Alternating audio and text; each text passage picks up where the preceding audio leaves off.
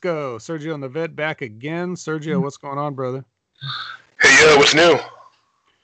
Oh, I don't know, man. Not not a lot, but that's that's that's where you come in. Tell us what's new in the world of wrestling. That's right. Well, not a whole lot of news this week, other than um, the unfortunate uh, arrest of Alberto Del Rio uh, under some sexual assault charges. So uh, this occurred, uh, I guess, on May third. Uh, Del Rio, and it, well, occurred in San Antonio, Texas, his home. Uh, apparently, I guess the girl who he's with or whatever was reportedly being unfaithful. it doesn't claim how he found out if it happened, but nonetheless, according to the report, uh, Del Rio smashed her cell phone and laptop. He attempted to burn her passport. Apparently, she only speaks Spanish, so we can assume that she lives in Mexico, obviously. Um, so the attack lasted from around 10 p.m. on May 3rd until 2:30 p.m. the next day.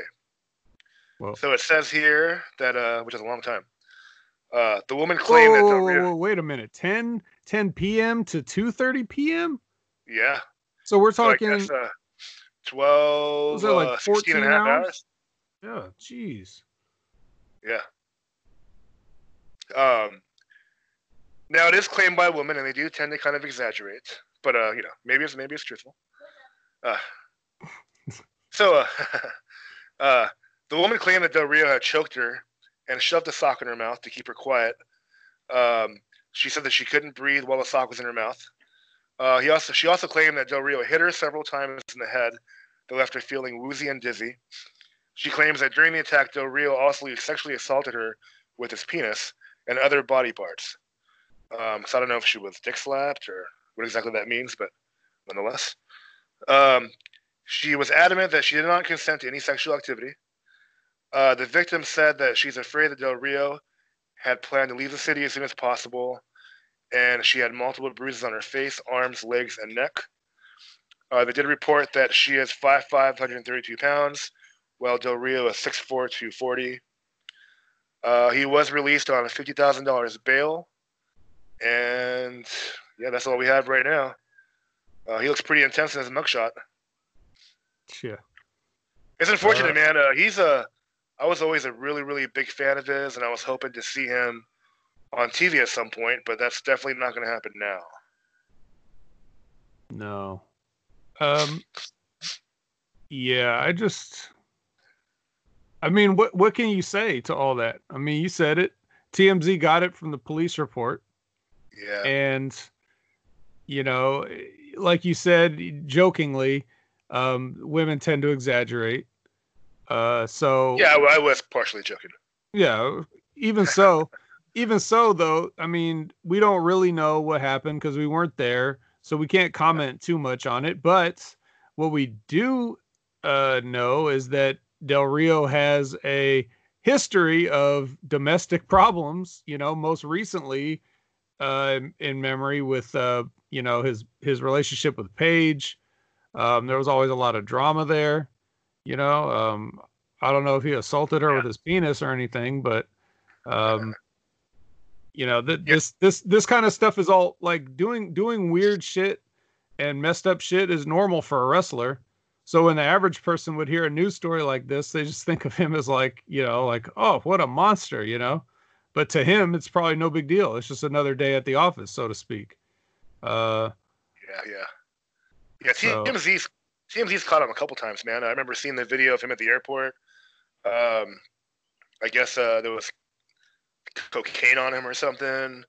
Um, we've got you know the fights with him and Paige. We've got the uh, the shit talking he did at Triple H, all you know, all, all on camera, all on, I think on TMZ if I'm not mistaken.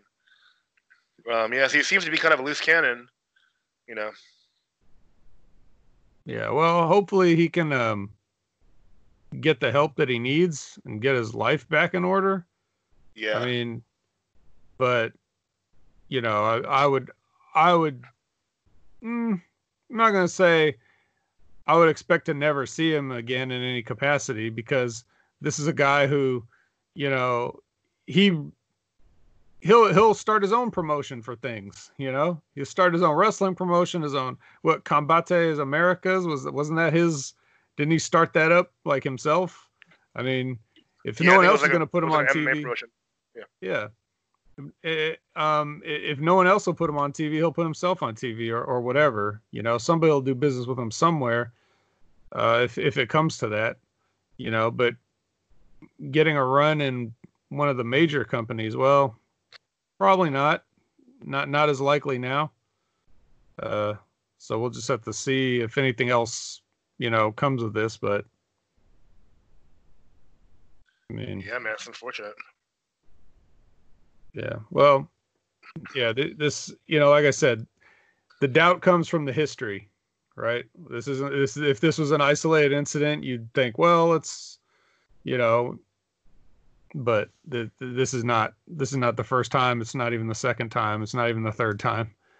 Um, Yeah. But it, it is the most extreme, you know, of all the stories we've heard so far. I think this is pretty much, you know, he's topped them all so far, right? I mean, if found guilty, I don't know if I mentioned she was tied to the chair, but I guess Mhm. that'd be what technically be kidnapping. You've got assault, abuse, Mhm. rape. I don't know. I mean, shit. I mean, he could be looking at what, ten years in prison, give or take. Oh yeah. Sucks. And for what? You know, so okay, so she so she cheated on you. If she cheated on you. But let's say let's say worst case scenario she did. So just move on. You know? A hoe's gonna be a hoe, you know. Seriously. So, yeah, Yeah. just just like don't don't care about it. Just move on, you know? It's just I don't I don't understand. I, I guess I'll just I'll just never be able to um put myself in the in the mental uh state of somebody that that's like that. I can't think like that, you know? Yeah. I mean fuck. maybe not to not to justify it, but maybe you know he could have been on coke, could have been drunk, both, give or take. I mean, you know, maybe he wasn't in his right mind, nonetheless. Yeah, well after 16 hours, like you're gonna sober up at some point, unless he just keeps on drinking. So Yep. and you would think you would think that she would mention that too in the police report. Like if there was some sort of substance uh, abuse, like you know, that that'd be pertinent information that people would probably like to know. Yeah, yeah. So well, Yeah, well, another new. Well, it's not really news, but um, I mean, well, sort of is with you know with a lack of details. But apparently, uh, NWA has a new show coming out on Tuesday called Carnyland.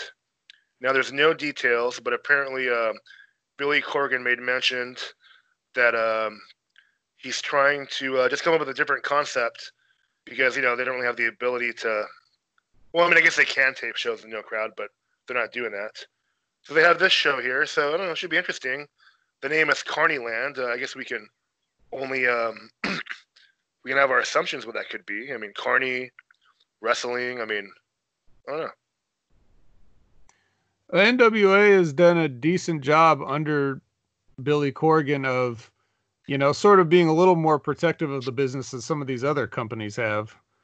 Uh, so I'm not really sure what it might be, but he's a creative guy and he's probably thinking outside the box here. So, Hey, if we, if we can see a if we can see a half naked Camille and Eli Drake cut some promos, I'm in. uh, do you do you uh do you want both of them to be half naked while cutting promos? No, no, no. Eli Drake could be fully clothed, preferably. Uh, Camille should be uh, w- uh, less close as possible. All right. Um,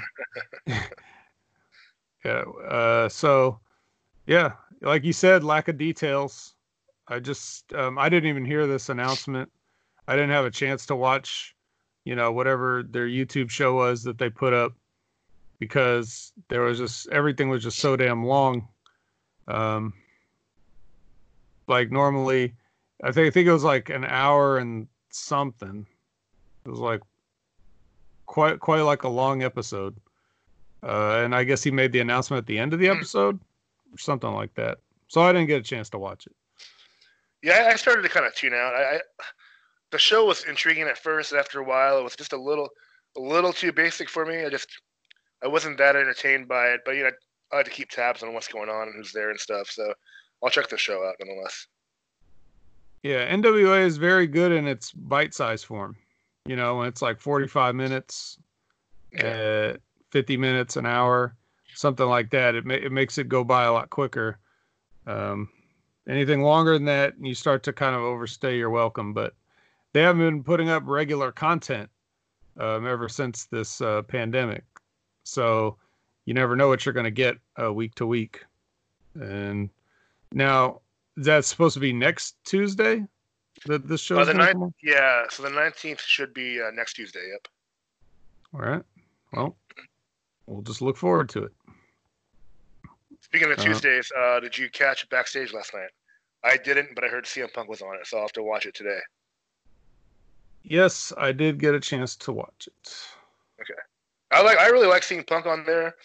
Uh, he, he, I like how he shoots, but I will say the last time I saw him on there, he seemed to be a little bit more less critical of the company. So I don't know if that was coincidence. Uh, was he equally less critical last night?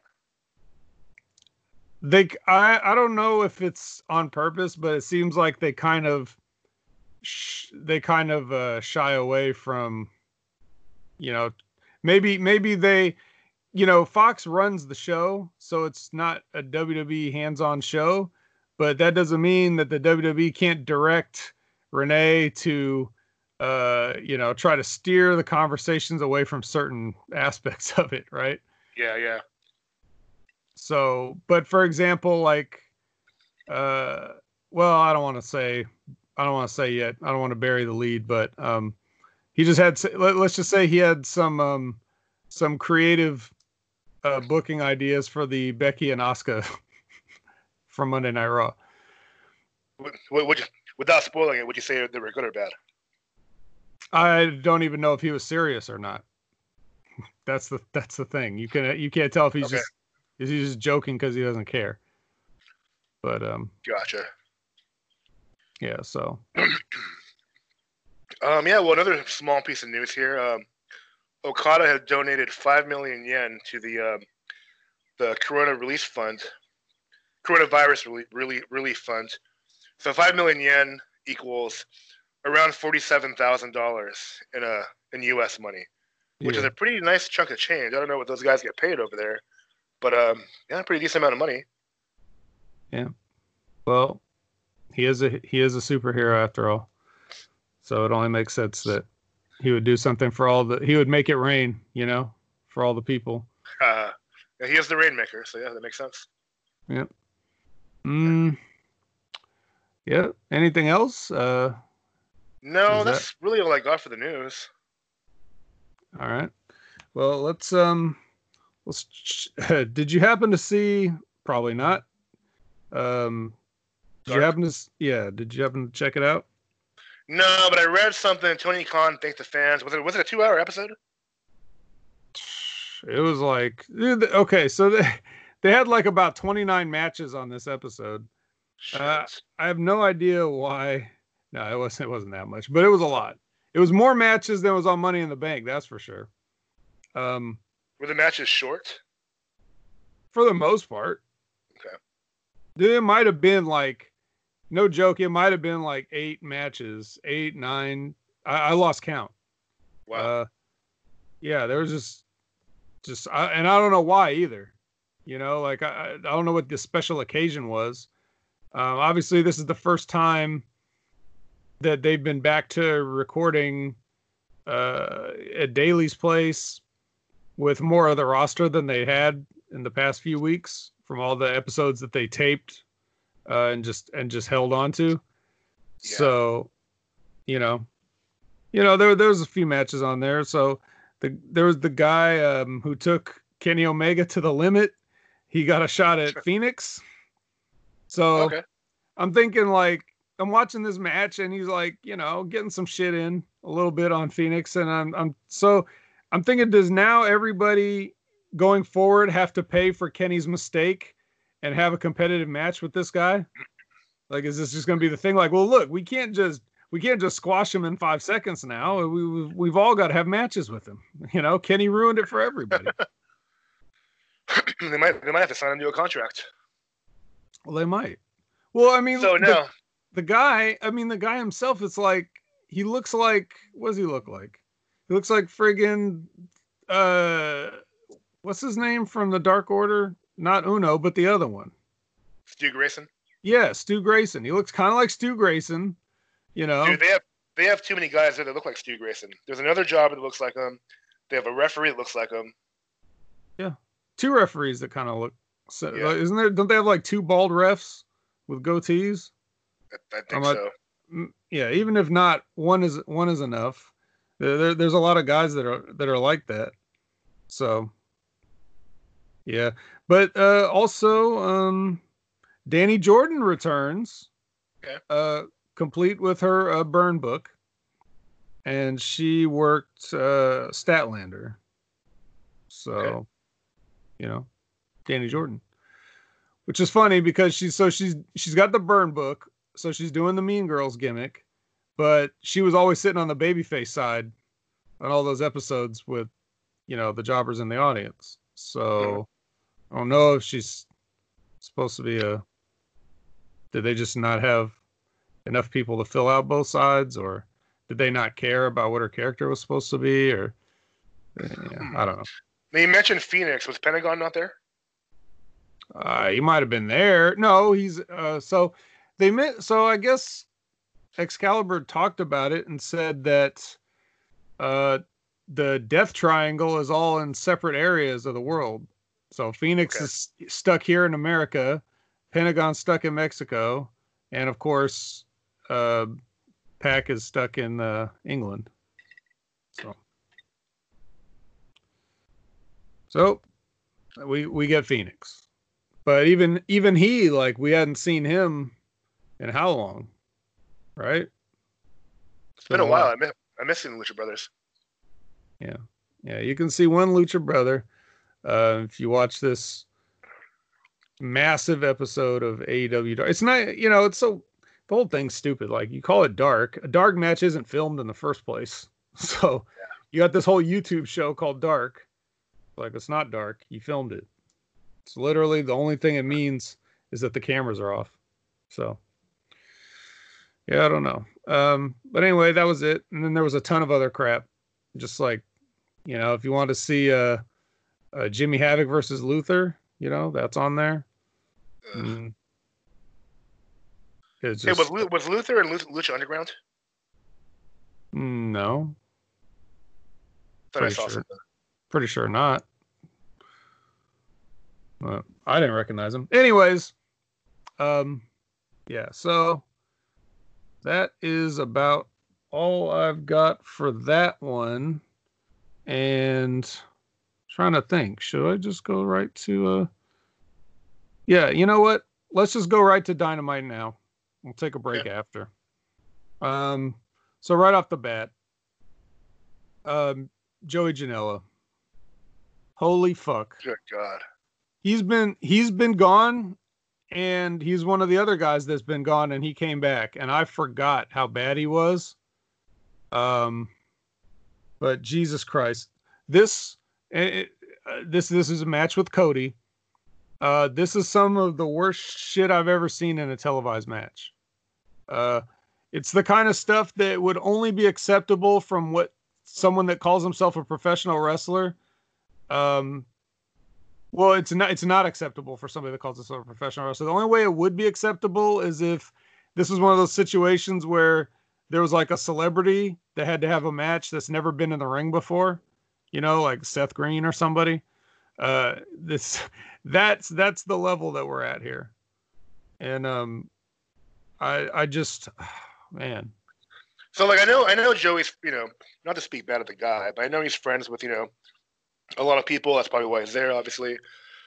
when you have a Tony Khan, you know, sitting watching the monitor, I mean, what's he thinking? You know, I mean, because like you know, Joey Janela is one example of you know quite a few guys that probably shouldn't be on TV in that company, and now you have all these WB releases, you know, that should be on TV. Um, you know, do, do they plan on making cuts? You know, I wonder what the mindset is. You know. I don't know, but he's had plenty of opportunities to see Joey Janela. This is not like anywhere near the first time he's been on.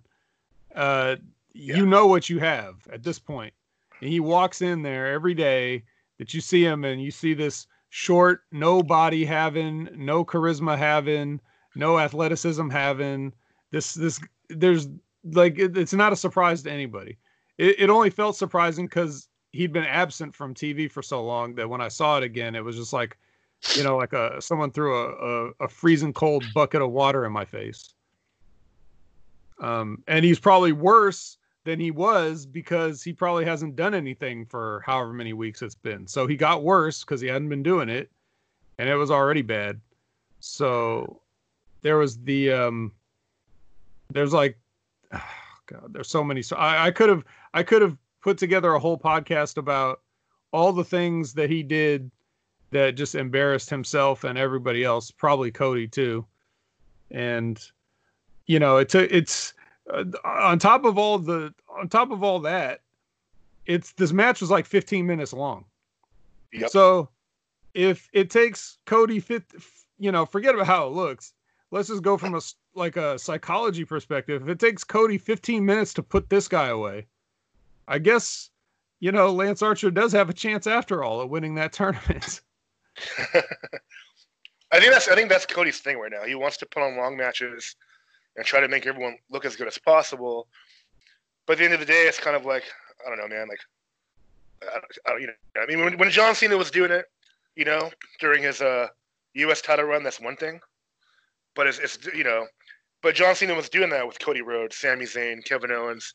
Yeah. I mean, I, yeah, who's the worst? Who's the worst person John Cena had to work with? I mean, maybe uh, in terms of like position on the card, maybe Stardust. But uh, that was still. I mean, it's still Cody Rhodes. It's you know still yeah. it could be a believable, a believable competitive match, but not not like in this. Not what Cody Rhodes is doing, in my opinion. No. Um, and there, there there's got to be there's there's got to be no way that he could have thought it could be that bad. Uh, so he he he probably if he were to watch that match and had to do it over again, I'm sure he'd do it differently. I'm sure he probably he probably beat him in like five six minutes. Um, I wonder, man. Yeah, but he probably you know with his own arrogance, he probably just figured, well, I can get anybody, I can carry anybody through a match, even Joey Janela. I mean, he knows he got to know Joey Janela is bad. If he doesn't know Joey Janela is bad, then he has no eye for the business whatsoever. So he has to know that, and it was probably his own, you know, him flying too close to the sun here and his wings melting. So, um, Nyla Rose beats up a girl, and then uh, MJF does a vignette, which is cool. And then Shawn one, was one hell of a promo. Hmm. I mean, but it's it's typical stuff for him.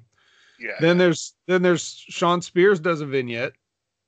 Um, then they both do it on camera from the arena, and MJF makes a comment and he uses explicitly the phrase "play wrestlers," which is a Jim Cornette line. And I'm just gonna I don't know who he's talking about specifically or if he meant it like this, but I'm just going to take it as a shot at Joey Janela and anybody else you want to throw in there. But you know, um, even if he didn't mean it that way, that's how I'm going to take it. So he called Joey Janela a play wrestler. Mm, yeah. So, and then we had when Spears tried to tie in like the, um, you know, the Cody Rhodes, like he's still going to the Cody Rhodes thing and trying to say, you know, oh, you didn't throw in the towel for your brother against Lance Archer. So, you know, what kind of a brother are you type thing. Mm. It was I liked it. I liked the promo. Yeah. Um, but that's the thing though, is like, is there gonna still be business with them? I mean, obviously, it wasn't. It it wouldn't be the case of like, oh, he just you just stuck the micro in the, microphone in his face and he went into business for himself because it was a fully produced vignette, you know. So yeah, yeah. So maybe there, maybe maybe it's not over between uh, Spears and Cody. Cody, uh, I saw Cody in, an interview once, and he said it's not a coincidence that Arn is with him and Tully's with Spears, alluding that something down the road there's a, there's a plan for something down the road, and I kind of figured it would involve them getting together. So I don't know if that plan is still intact or whatnot, but Cody did imply something. Yeah, you're right. I guess I never really looked at it too closely, but yeah. Yep. Arn and Tully on opposite sides. Uh, so God help Frankie Kazarian. He tried to wrestle Jon Moxley, like actually wrestle him, like you know, like matches like a headlock takeover and and all this. Uh, hey, you notice? Um, so Kazarian, who was balding, now has a full head of hair. He had to have gotten like a hair transplant or something, right? I'm gonna assume. Full head of hair. Yeah, the top was... of his the top of his head was full. Because normally, because remember, you know, in the beginning of his career, he had that, that really nice long black hair, mm-hmm. and then the last few years he shaved it, and you can see he was kind of balding a little bit, and now mm-hmm. he's got the full full blown top. Um, so I feel like he did something, but it, it looks good. I think he looks better with the hair. Yeah, I didn't really notice that it was full. If that's what you yeah, call was, full. Well, there wasn't like a ball spot on top. It was just like a normal, you know, maybe I don't know. I don't know the technology on on um, the hair deal, but I've seen stuff where you can kind of fill it in and whatnot. I thought it looked good. Yeah, well, whatever he did. Um, the announcers during this match they called for a break and they said there would be picture in picture, and I didn't see any. Did you? No. Okay.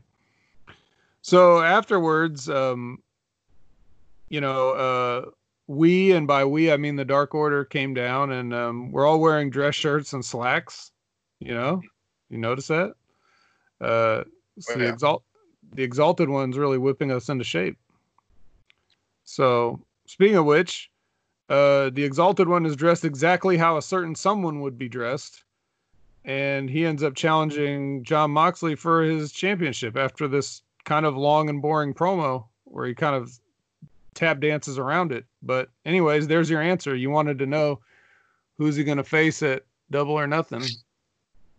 Here's your match: Brodie Lee, Jon Moxley.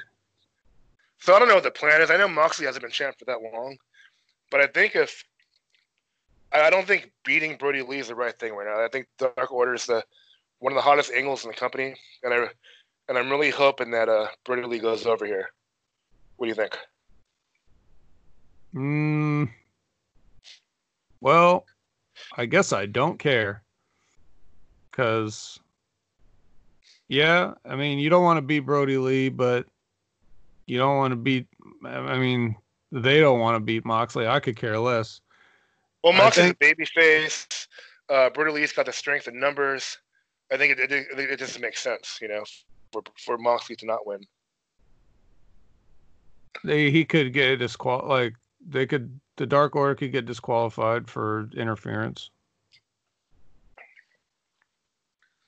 Yeah, I don't. I, I don't see AEW ending the main event world title match on a show in a DQ.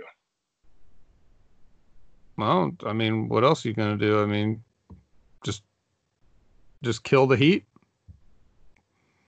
Yeah, put the belt. On, what, what, do they? What do they care? There's not. There, it's too late. You already bought it, and there's not gonna be people in the arena. So they're not going to get booed out of the arena. If you're ever hey, going to have which, a DQ finish, might as well do it. So this show, I heard they had fans in the arena. I don't know if it was fans or if it was just more wrestlers, but did they not have? So you know, typically they have the people at ringside, but I swore they had more people um, in the stands. Like, yeah, there was nobody that didn't work there. But there must there wasn't. I heard something about like fifty people or something. I don't know what the rule right now is but uh, it was much better. The crowd that was loud. It, it was it looked good. So they're, they're, they're going to do this. They're to do the same at the pay per view. I don't really think there was anybody else there. I mean, I saw extra people in the stands, but what what are you talking about? It looked good and sounded good. It didn't sound like anything. There was like nobody there still. You know, well, the only, the only time you ever saw anybody in the stands is when Jon Moxley's coming down to his entrance, and then they probably had people sit there you still had a whole stadium full of uh, you you saw a whole stadium full of empty seats. Um, it was just it, to me it was it just looked like every other it looked and sounded like every other AEW show that they've been doing. And the, and the and the people the people that were there were either more wrestlers or more crew. There was no yeah. fans in there. Nonetheless, there was more people out there, whoever they were. All right. Well, they're not going to care whether you do a DQ finish in the main event of some pay per view. Um, two other notes. I like how uh, Brodie threw the microphone right onto Jon's face. Um, he kind of sniffed him. He's he kind of sniffed yeah, him with it. Yeah, yeah, I like that. And number two, that is by far the longest Moxley has ever stayed down in his career. like, not even close. Mm. We have Brandi with a, a tough talk vignette, uh, to basically to to Jake saying, you know, you can't push me around. I'm a strong woman or some bullshit. I don't know. I wasn't really listening. And then um, were you, were distracted by her cleavage? No, I was I was distracted by her annoying uh, voice and uh, cadence. And basically, just her existing as a distraction. And so, the the, the next match will be QT Marshall versus Lance Archer for some reason. As Vince Russo likes to say, JT Marshall. JT JT Marshall, yeah. It doesn't matter what his name is, you know, as The Rock would like to say. Uh, so you know how in school when you learn about negative integers you remember that far back serge remember when they were teaching us how like if you had a negative and a positive you know they would cancel each other out kind of so like for example if you had a 10 and you had a negative 5 you would end up with 5 right yeah mm-hmm. okay so imagine if you were like let's say a wrestler like on a scale of 1 you know, um, like zero to a hundred, with a hundred being the best and zero being the worst. And like, um, so let's say you had a Joey Janela, which would be like about a negative 65. And uh, let's say you had like a Bret Hart, which would be like a 100 you know, just for just for argument's sake, you would you would mm-hmm. say Bret Hart's probably hundred, right? He's hundred out of hundred, right? Yeah, but I put him up there. Yeah.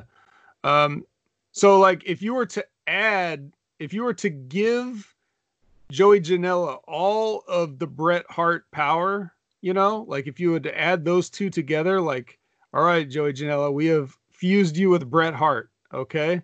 So now you'd be a total, like a grand total of a 35 out of 100 and that that's so that's basically what QT Marshall is. Yeah. yeah. He'd be like he'd be like if you gave Bret Hart to Joey Janela, you would end up with a QT Marshall. Um, but or if, or, if, or if Bret and Joey had a kid, and with equal genetics, we'll pop out a QT Marshall. Yeah. Um. So now, QT did fight Archer all the way to a commercial break, so now I'm back thinking, well, Cody's probably a lock to win this tournament again. Um, Brandi gets covered in a snake. Mm. So, uh, so do you have anything to say about this whole scenario here? Um, I'm not surprised they had a competitive match. I did pop for the snake. I thought that was really cool. Yeah. And it was okay. good seeing Jake back. It was good seeing Jim Ross back. Hmm. Um, Jericho tries to commit a hate crime against Pineapple Pete, and then they start the street fight. Um.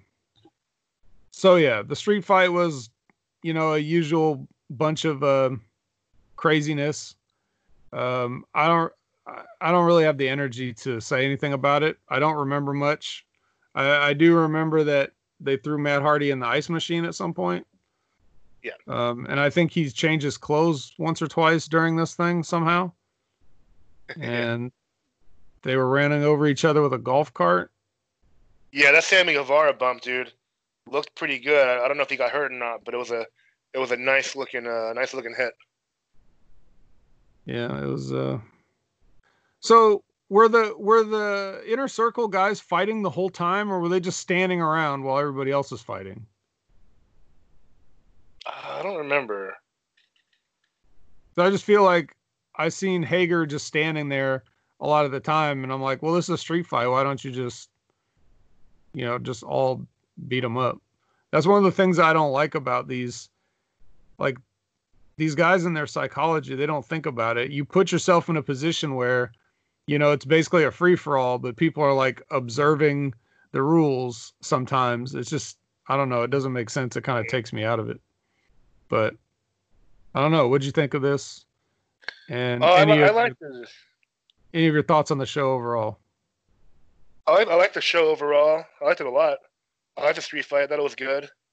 Um, good show, and I'm actually I am actually kind of excited for the pay per view, which I am going to buy. Uh, they did announce that ladder match for the number one contender, which is pretty cool. I'm looking forward to that. Um, yeah, good show, man. How much is this pay per view? It's not fifty bucks, is it? Oh, I haven't. I didn't even check yet. That's a good question, though. You know, honestly, at the end of the day, whatever it is, I'm gonna buy it. So you know. Well, don't you don't have to let them hear you say that. I'm gonna edit that part out. Next thing you know, you're gonna you're gonna be paying like eighty bucks for a no fans and attendance show. Um, They haven't Yeah. announced it. I don't think they, so. Like, I know Kenny and Matt Hardy are teaming again tonight. I don't know why, why uh, Page is still in quarantine, but Adam Page. But uh, nonetheless, uh, hopefully he'll be back for the pay per view so they, they can defend those tag titles. I'm gonna guess that he's not really in quarantine. I think he's just using this as an excuse to stay home and drink, you know, because he is he does have a problem. He does have. a- Yeah, you're right. So that's probably what it is. There's- Someone should probably go check on him. Yeah. Um, but we're gonna go um, take a break, and maybe we'll check on uh, Adam Page while we're on a break, and we'll be right back and let you know how he's doing.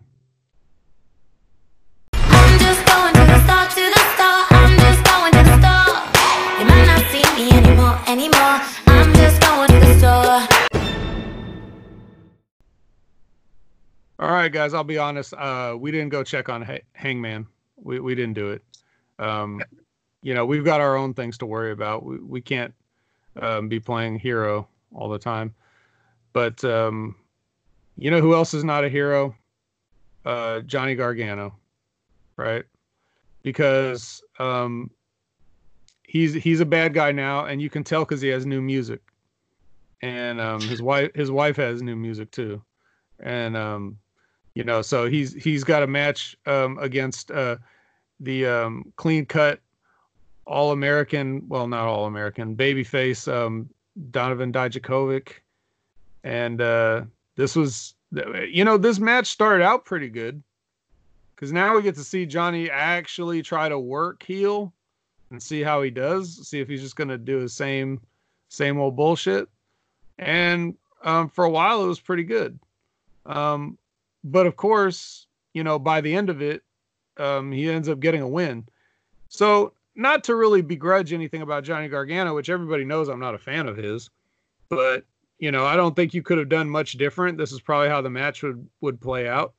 Uh, but the thing I'm worried about is like, uh, does Dijak get a win ever? Can he just like, what are they going to do with him? You know, it's like it seems like he doesn't win matches.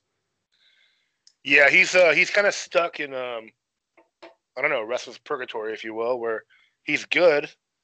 He could be elevated to the main roster, but he's just kind of stuck in this creative limbo. I don't know. Like, what, what do you do at this point? Yeah, it's not so much that he's create the create the creative limbo. There is no creative. He's just some guy that goes out there, but they use him to elevate other guys. Yeah. Ma- mainly Keith Lee. He mostly just loses to Keith Lee most of the time since he's been there. You know, like he doesn't what what can you name a signature win like, oh, this is a big win for Dijak. Like when when has that ever happened? He's not beat anybody. He kind of reminds me of Cesaro, you know, big guy. He could put on a great match with anybody, but nothing nothing's happening, you know. Yeah. So he should have beat Johnny here, right? I mean, because it's not going to lose. Like, it's it's there's not going to be a heat lost on Gargano for losing this match, right? It- that's what he is known for too. He's like a small version of Donovan Dijak. He usually loses, so another loss does more for his character than than a win does, right? But then again, that's not the way they think about the story. The, the way they think about the storytelling is, oh, well, he's got this attitude change now because he tried being the good guy and now he's the bad guy. So if he's if he's going to have an attitude change, he's got to get results. You know, that's what that's what their psychology is. Um, I'm sure they're trying to push him. They're going to give him some wins. he'll probably be Keith Lee's next opponent, I'd imagine. Hmm. Yeah, well, then what? You go over on Keith Lee? Gargano's been on that show. He's he's been very consistent on being, you know, a top priority on that show, which is fine. I'm, I'm a Gargano fan, but I feel like it's time for him. I don't know. I guess he does have the character change, but I feel like I don't know. It's time for to see him on Raw or SmackDown or something. You know. Well, he doesn't want to go. Uh, I know Tommaso doesn't want to go. I don't know if Gargano is in the same boat. He's definitely in the same boat. Those guys are those guys would just if it was up to them, they just wrestle each other, you know. So I was actually surprised that this match even took place um, because it was just the w- one week ago that I was saying like if I was these guys, I would look at it as a personal challenge rather than to keep the other keep the big guys down. You know, I, I'd want to work with them and see what I could do. And I would definitely, if I was if I was Johnny Gargano, or even if I was me, I'm gonna look at a guy like Dijak and be like, well, he's going over. I'm just gonna, you know what I mean? Like, I would think about that's how I'd approach the match. That's how I approached all my matches. Like, does it look realistic for me to beat this guy in any fashion? And do I want to beat this person? Is that good for business? Is that good for the company? You know, how is this how is this helping anybody for me to win this? Um so and when you're a guy That sounds, like that sounds very unselfish of you. I know. I just uh, and w- when you're a guy like a Keith Lee or, or a Dijak or uh, a, a Damian Priest or you know whatever, you you look at these guys and you're like, well, I should probably beat these guys, but you don't want to say that because even if you were just being objective about it, that just sounds selfish, you know.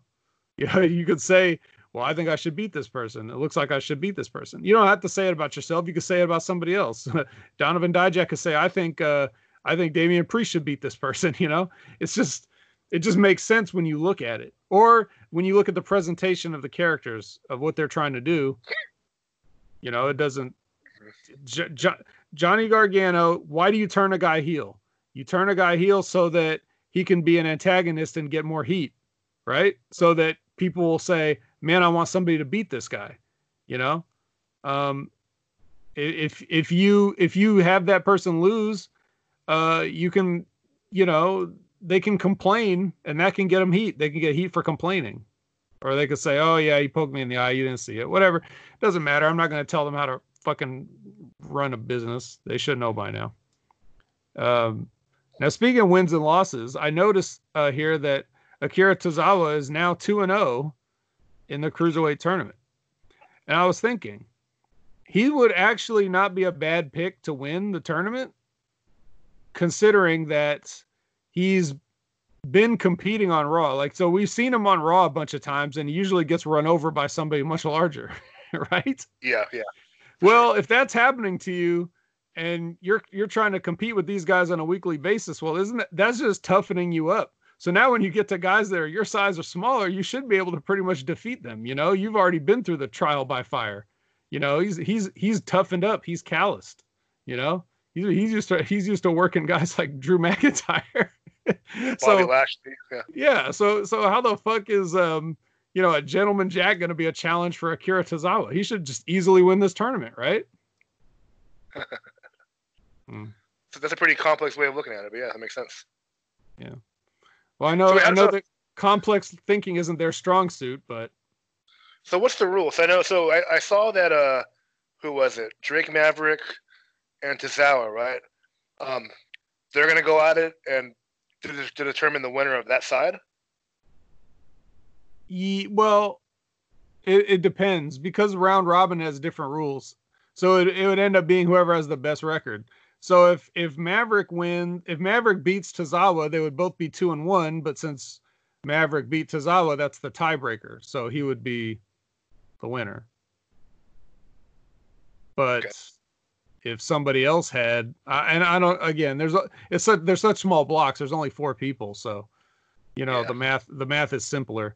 This stuff gets really crazy when you're looking at the G1, right? Because you got like 20 wrestlers in each block, or no, 10 wrestlers in each block for a total of 20. So, you know, they they have to keep all that math in their head. It's got to be frustrating, but um, yeah. So That that could be it. But even if he wins the block, even if Drake wins the block, he's still got to, you know, face the winner of the other block, which, you know, who might be what Kushida. I don't know. It depends. Mm, we'll see. Um, now, without any further ado, I know that you've probably been waiting, been waiting forever to talk about this. Um, we had a certain debut on the show. Uh, Oh, so yeah. take take take it away. It's all you. I've been waiting for this day. Uh, yeah, so we get the, de- the, the debut of Karrion Kross, and man, what a debut it was. The world was talking. I watched it like three times. Uh, really great, man. Fuck. Um, from the moment I saw Cross when he see when he debuted in Impact, I was like, who the hell is this guy, and why isn't he in WWE? And um, and yeah, so here he is now, and I'll, I'll be honest, I don't see him staying in NXT for very long. I think um, I can see him jumping Raw or SmackDown sooner rather than later. And you know, it's funny. As big of a star as Scarlett Bordeaux can be, she really takes a back seat here, which, which goes to show just how much of the it factor that uh that uh Kross really has, in my opinion. That's interesting that you say that. Um, some people might say that she upstaged Kross in his own debut because she was the focus of a lot of this. I don't let's- know, man. Let's let's face it. Let's face it. The entrance. He gets this crazy entrance with smoke, right? And she's the whole entrance. She's they're they're playing this music and she's like mouthing the lyrics to the music to make it look like she's singing the song or whatever, which that's kind of corny, but whatever. If you like it, um, it's cool besides that. Uh, so she's the focus. She's like circling around him, you know, the the whole the whole focus. He's just kind of standing there most of the time, and then she's she's all the action. Okay. Then you get in the ring, you have your match, whatever. You know what it is. It's just a quick squash. It's not really anything um revolutionary here. And then it's and then she's back in the ring and it's back to them. And so the focus is on her a lot of the time. Yeah, his his facials though, man, that's what really steals it. Uh, I liked when the ref went to the ref went to grab his went to raise his hand in victory, and he just he gave her the eyes and kind of scared her away. Uh, yeah, so good, man. Uh, you know, that, that's that, that's how you, that's how you get over in a squad. You can put you can put anybody in a jobber match, and it's up to you to get over. And like Kross really uh really showed how to get it done. All right. Well, don't give him too much credit because I'm sure that that match was entirely produced by another person. Um, the whole entrance had nothing to do with him, really, because, like I said, he just stood there. And this may sound like I'm trying to tear it down, tear him down. I'm not tearing him down. I'm just being realistic about what it was.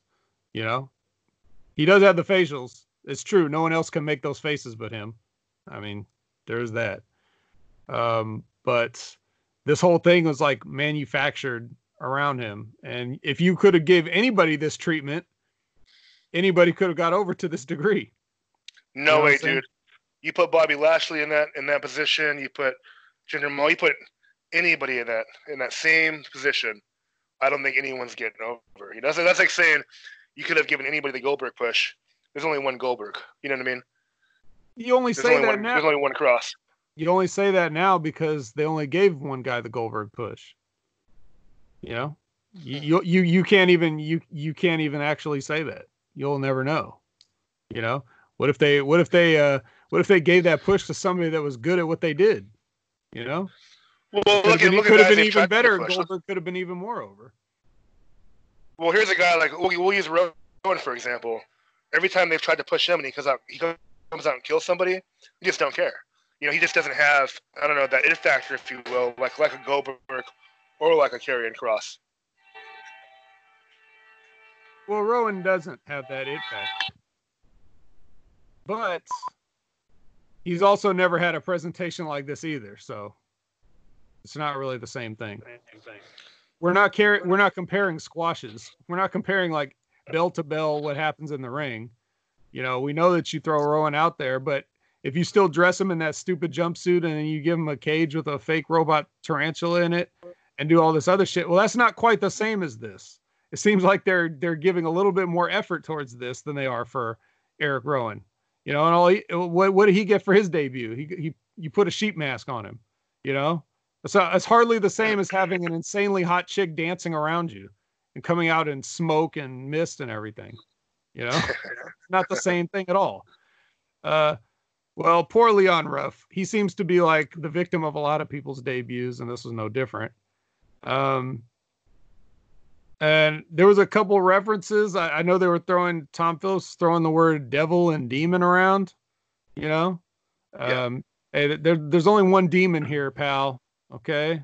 Well, all right, two demons, but there's only one demon in NXT. Okay, so don't get too comfortable. Um, and another thing I hate is when we've never seen a guy, because let's face it, most people haven't. You know, you and I have seen Kross before, but even that, it's like very limited. Um, Yes. So, so you can imagine how much everybody else has seen him already. Um, so we never seen this guy, but the announcers, the announcers have names for all their moves already. you know. uh, I'm a big fan of the suplex he does. Uh, what's it called? Well, they call they called it. Uh, I want to say the was it the Demon Saito or Murder Saito or something Oh. Saito. They call it Saito. It's a, it's it's named after Masa Saito. Okay. It looks good, but it looks like it could be dangerous. I don't know. Yeah, could be. Well, shit, I've never taken one of those, so I don't know how. There's got to be a trick to it. Otherwise, all those guys in Japan wouldn't take hundreds and thousands of those suplexes, or they all be crippled by now. So Yeah, true. there there, mu- there must be a, a trick to it. And so yeah, so well, it was a big debut, and they put a lot of effort in it. Um, so good for them. And uh, what? So okay, so we also had a big high profile match because Io Shirai's getting her title match against Charlotte. And they have their their nice little match or whatever. But the, what Yeah. what was this finish? What the hell was this? You know, it's just uh it's just it looks like the same thing that happened with Ronda Rousey. Charlotte makes a a, a, kendo stick appear out of nowhere and just starts beating the person. You know, what was this for? Yeah. I guess they didn't want either person to get beat. Uh, so and they're probably gonna, they're probably going to continue the feud.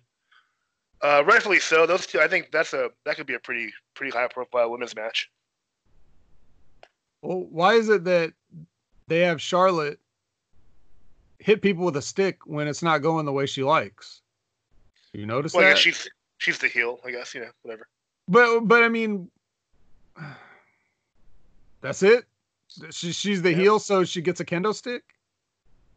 Pretty much. Not even a different weapon. She doesn't even get like a chair or something different. It's a kendo stick.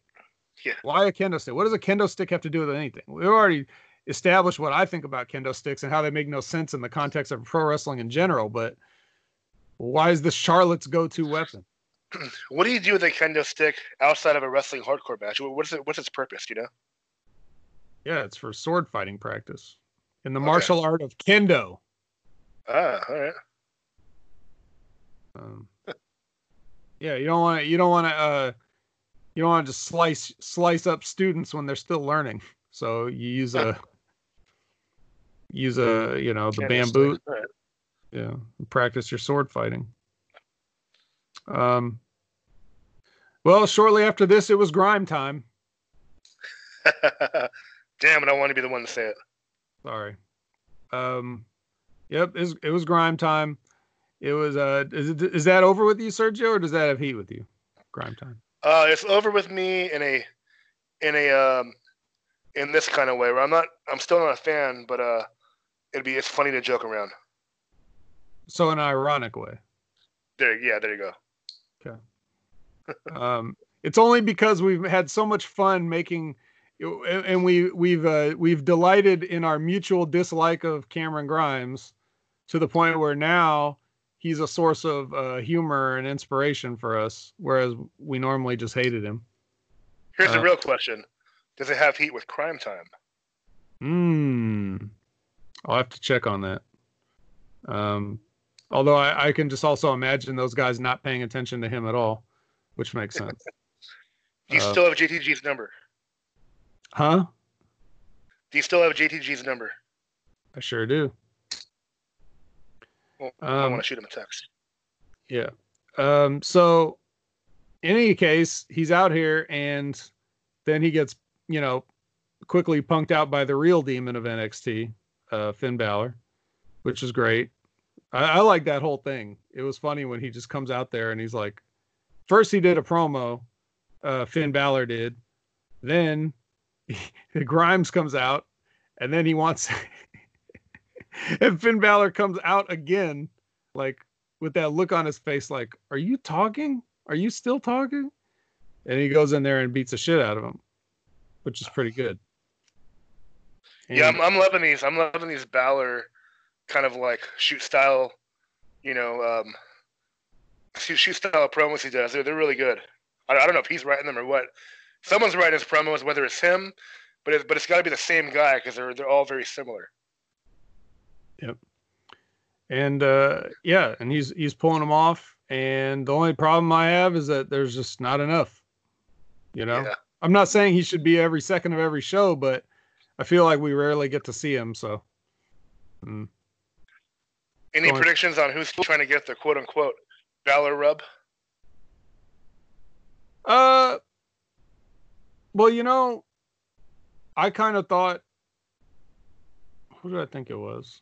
Well, it wasn't Cameron Grimes, that's for sure. Um, I don't know. I, I kind of wondered if it would be Kross himself because he's already attacking other people. But I'd have to think. I, wonder that too. And we haven't seen Tommaso again, like almost as if they're trying to drop that angle, like make us forget there was something there, and now they're going to go with Kross and Balor. I don't know. Yeah, well, we already know, like, we already knew that he attacked uh Tommaso, so there wa- there was no mystery there. Yeah. Um, I don't know. I, I don't even remember now what was going on when he got attacked. You know, when Finn Balor got attacked. So I kind of I probably had an idea in my head back then, but I don't remember anymore. Uh, so and then we got the main event, which was um, you know, Velveteen Dream and Adam Cole. Uh, Cole wins to no one's surprise. I don't think anybody really thought the Velveteen Dream was going to win this match, but um, you know, nonetheless, that was, you know, it was there. I didn't really have anything to comment about it. What'd I, you think the I, I, thought I actually thought it was a pretty good match. I, I didn't want to see it, but but I did watch it, and I was pre- I was pretty impressed with it. Yeah. So, um, I, I think both guys are kind of stale to me. As much as much as I love Adam Cole, I don't know what it is. It's I don't know. It's just it's stale for me. do you think? Well, you know, Adam Cole hadn't been doing all that much recently, and neither has Velveteen because he's been gone. So you would think that seeing them again, you know, would be a little more interesting than it was, but it kind of wasn't, right? Yeah, I feel like it's the same act over and over again. Nothing's changed. Same scenery, same gimmick, same I don't know, same everything. Yeah, so, uh, do we know what the ratings were for NXT and AEW? Uh, I don't have the exact number, but I know both were up, and NXT, I mean, uh, AEW was was the winner this week. All right. Surprisingly enough, AEW, NXT, and Raw were all up. I don't know about Smack. I think I think SmackDown was still down. Yeah, that's yeah, that's not surprising. Let's go there right now. So um Mandy comes down to the ring with her game face on to uh to fight, you know, to answer Sonya's call out. Um and she does all her she makes sure to get all her sexy poses in with the game face on. Uh, which is kind of funny. It's just funny watching her do all her normal stuff, but she's just like scowling. Um, this wasn't really too bad of a match, actually, uh, except for three things. Number one, um, Sonya's bump and feed probably didn't need that. Number two, um, I thought the refs were supposed to do shoot counts right? You heard that, right? Like they was talking about that recently. If they're like, if you're gonna count somebody out, count them out. If they don't get back in the ring, count them out. Damn it, right? Oh, I didn't hear that. No. Yeah. Well, anyway, it's been it's been like that for, you know, supposedly a long time. They count either count it count it for a shoot, whether it's a pin or outside the ring. But uh, Charles Robinson here held up at the count of eight for about ten to fifteen more seconds. So doesn't bother me none. But if that's their, you know, if that's their rules, they're not going by it. Um, and number three, Sonya wins with a roll up. So it's like, you know, you're in this match, you're talking shit, you're fighting. Um, it's personal. Um, you're doing the single white female crazy lesbian crush thing. Um, and you're just gonna win with a roll up. Doesn't really fit, you know. Yeah. Just, like what, what's so bad? If you're gonna lose, what's so bad about getting knocked out? You know, just you're the, you're the MMA fighter. Did they teach you? A, did they teach you a schoolboy in MMA training? Probably not. No, they taught her in NXT. Okay, all right. so, um, so any any comments on that before I move on? The uh, nah, no, no look- comments. No. no, it, it's it started out promising. You know, I thought it was all right, but eventually it degenerated. Uh, so I, I had a realization recently, and um, it's that Wesley Blake is just David Finlay without the personality and about five extra pounds of gut flab. Oh, man. So, yeah, that's what I think. What, what do you have to say about that? Do you agree or disagree or? Uh, funny comparison. Yeah. Uh, I'd like to think Wesley Blake is um, a little better than David Finlay, but uh, He's not. He's not. I, I can. I can assure you, he's not. I've watched all their matches. he's not. Um, and that's not a. That's not. That's not necessarily high praise for David Finlay. Just for the record. Uh, no, WWE runs a promo for the Real Heroes Project, which is you know athletes from all sports um, federations kind of paying tribute to those on the quote front lines of COVID 19. I say quote because that's what Michael Cole said. So this is like, I believe, the first acknowledgement uh, on television that we're not just in these empty arenas for no reason. Sergio, can you believe it? yikes, better late than never. Yeah, it only took them this long, right? Um, so they keep doing like the Jeff Hardy story thing, right?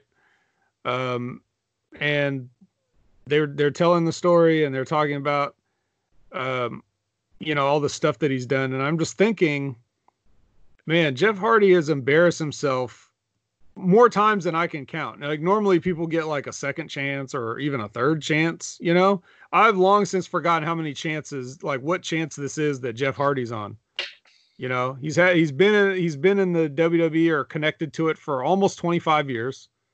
You know, um, and he like as recently as last year, he's back in trouble with substance abuses and all this other stuff.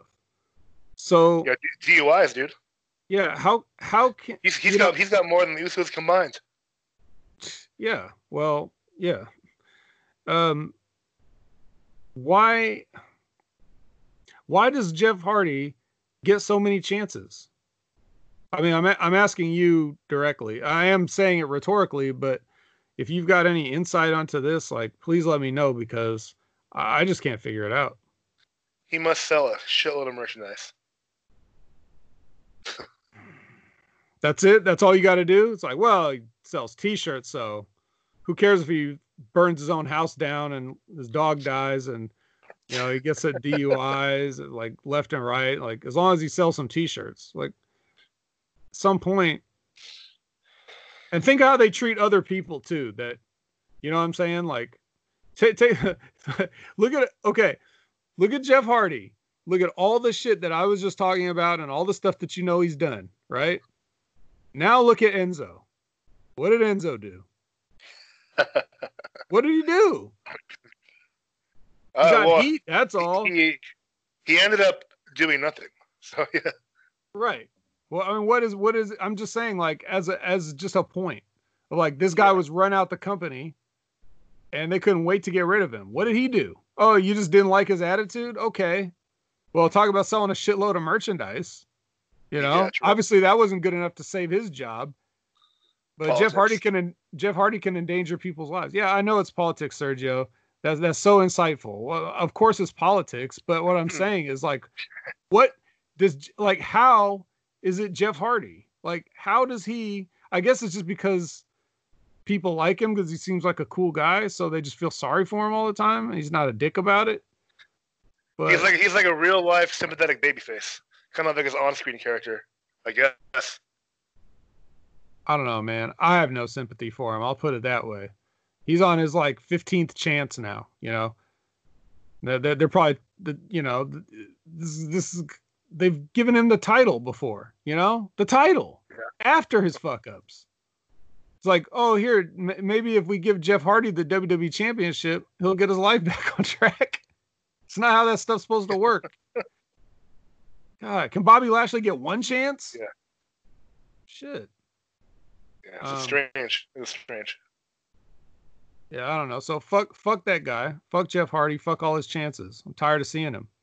And uh, when he does get in the ring with Sheamus, I hope he kicks another tooth out. Uh, so this this this Braun Strowman and Bray Wyatt stuff has got to be the corniest corn among an entire company that only harvests corn with their all their corny material.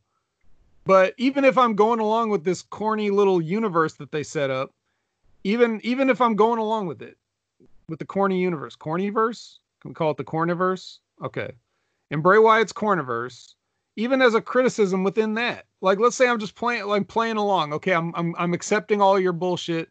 Um, I'm playing along with you. I'm suspending my disbelief. So doesn't Ramblin' Rabbit usually go against Bray Wyatt's plans? But here he's like he's like telling uh he's telling Braun Strowman to come home, you know. But Ramblin' Rabbit's always the one that's like, no, dude, no, don't do it, man. Don't trust him, man.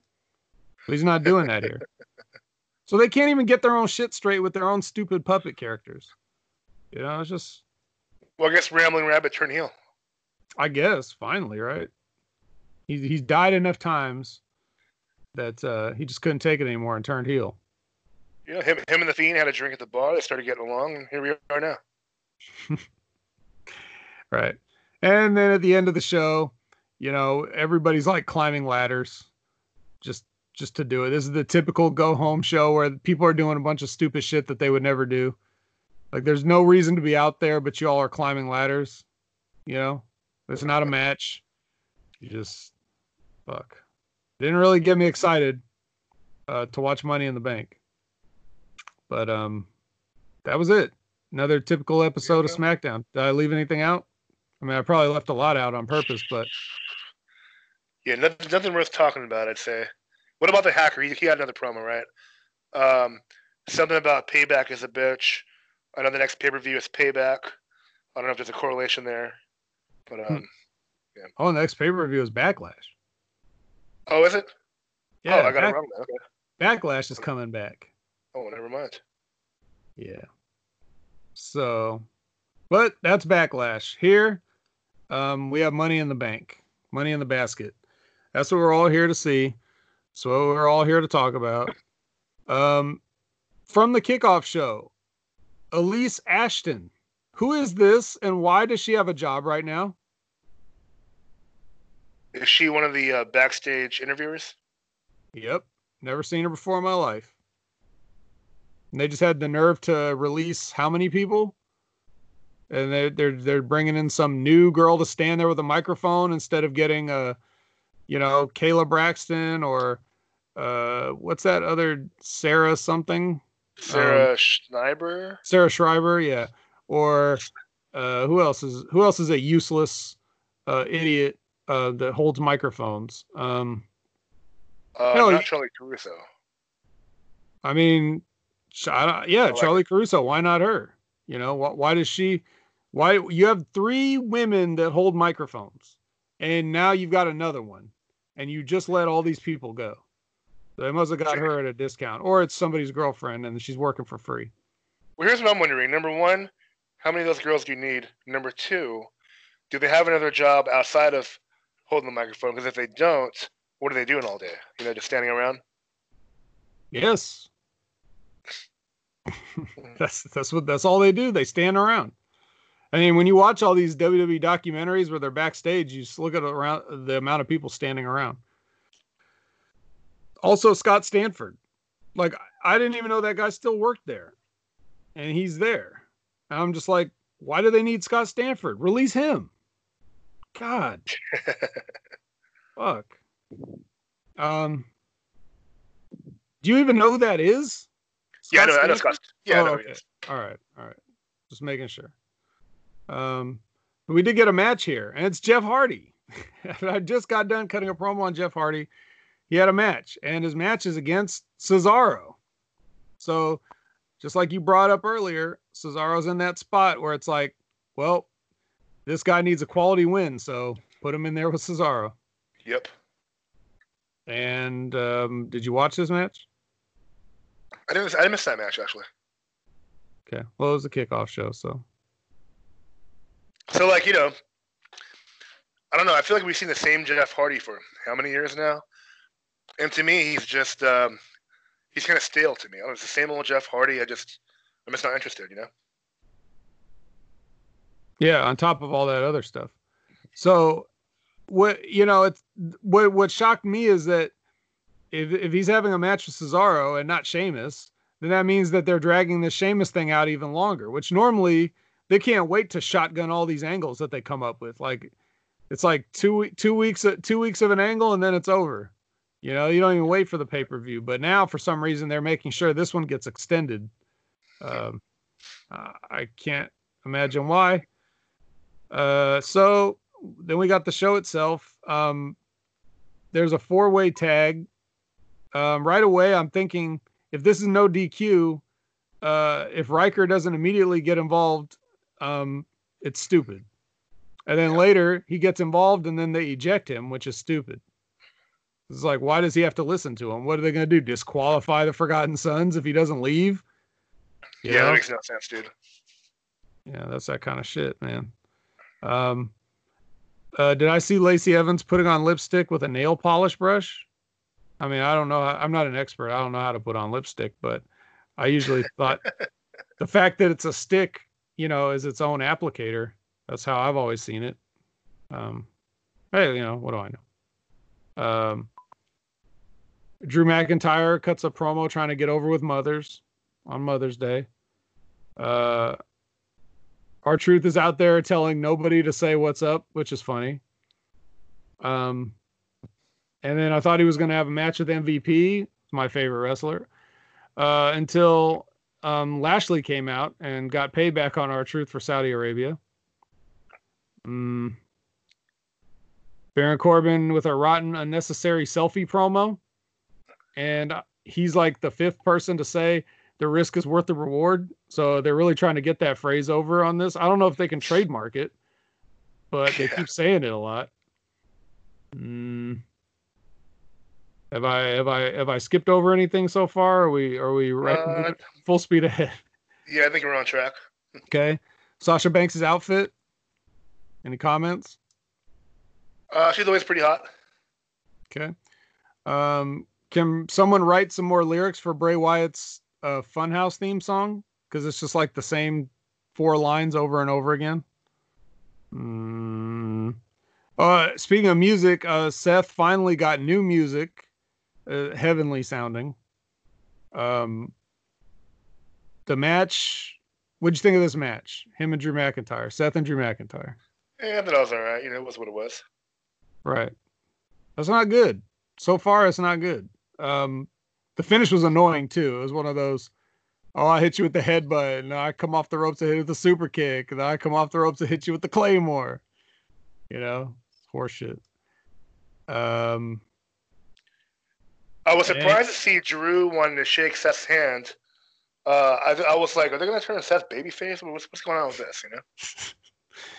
so, so why? So let me ask you a question. When you ask when you ask something like that, or when you think something like that, why is everything so simplistic? Like turn babyface, turn heel. Well, it's WWE. You know, it's kind of pretty predictive storytelling to a degree. So I was just uh, looking at it that way. Okay, just curious. Um. All right. So, you know, enough of all this. This this pay per view has been relatively uneventful up to this point. Uh. So the we end up with the uh, Money in the Bank match, which we had no idea what it was going to be. Um. But they were saying you had to start, you know, in the lobby and work your way up to the roof, and there's a ring up there with ladders, and you know you. Once you get up to the roof, it's basically like your standard Money in the Bank match, I guess. Um, that's all we knew. And then the match happened. And Sergio, I'll let you go first uh, if you want, whatever you want to talk about this match. Um, it was kind of comedy heavy, but I actually really liked it. Um, for those who didn't, I guess I think this was much better than a standard ladder match in the empty arena. So I actually, for what it was under these circumstances, I really liked it. Uh, I thought it was funny. I liked having both at the same time. I thought that was cool. Um, of course, I was very pleased with the finish on the men's side. Um, I thought the uh, throwing Aleister and Rey off the building was a little cheesy. Then the next day they came back with the uh, the explanation how they fell on the roof, which was six feet below, so they didn't you know die obviously. But uh, nonetheless, yeah, yeah, it was all right. You hated it, huh? Uh, I'm not even going to dignify this match, quote unquote. Man, I'm not going to dignify this with commentary or criticism. If I was to criticize this, that would mean that there was like some way that it could possibly improve. You know, like uh, like that there was actually hope for it in the first place. Um, so I'm not going to do it. It's just a lost cause. There's really nothing else to kind of nitpick about it, except in the reference to the things that you said. Like, you thought it, he like they threw Rey Mysterio and Aleister Black off the roof, and you thought that was corny. That was the part of this match you thought was corny. Yeah. That part. That's the part. Not not the not the random uh, food fight. Not John Laurinaitis selling a you know taking a bump off of a pie.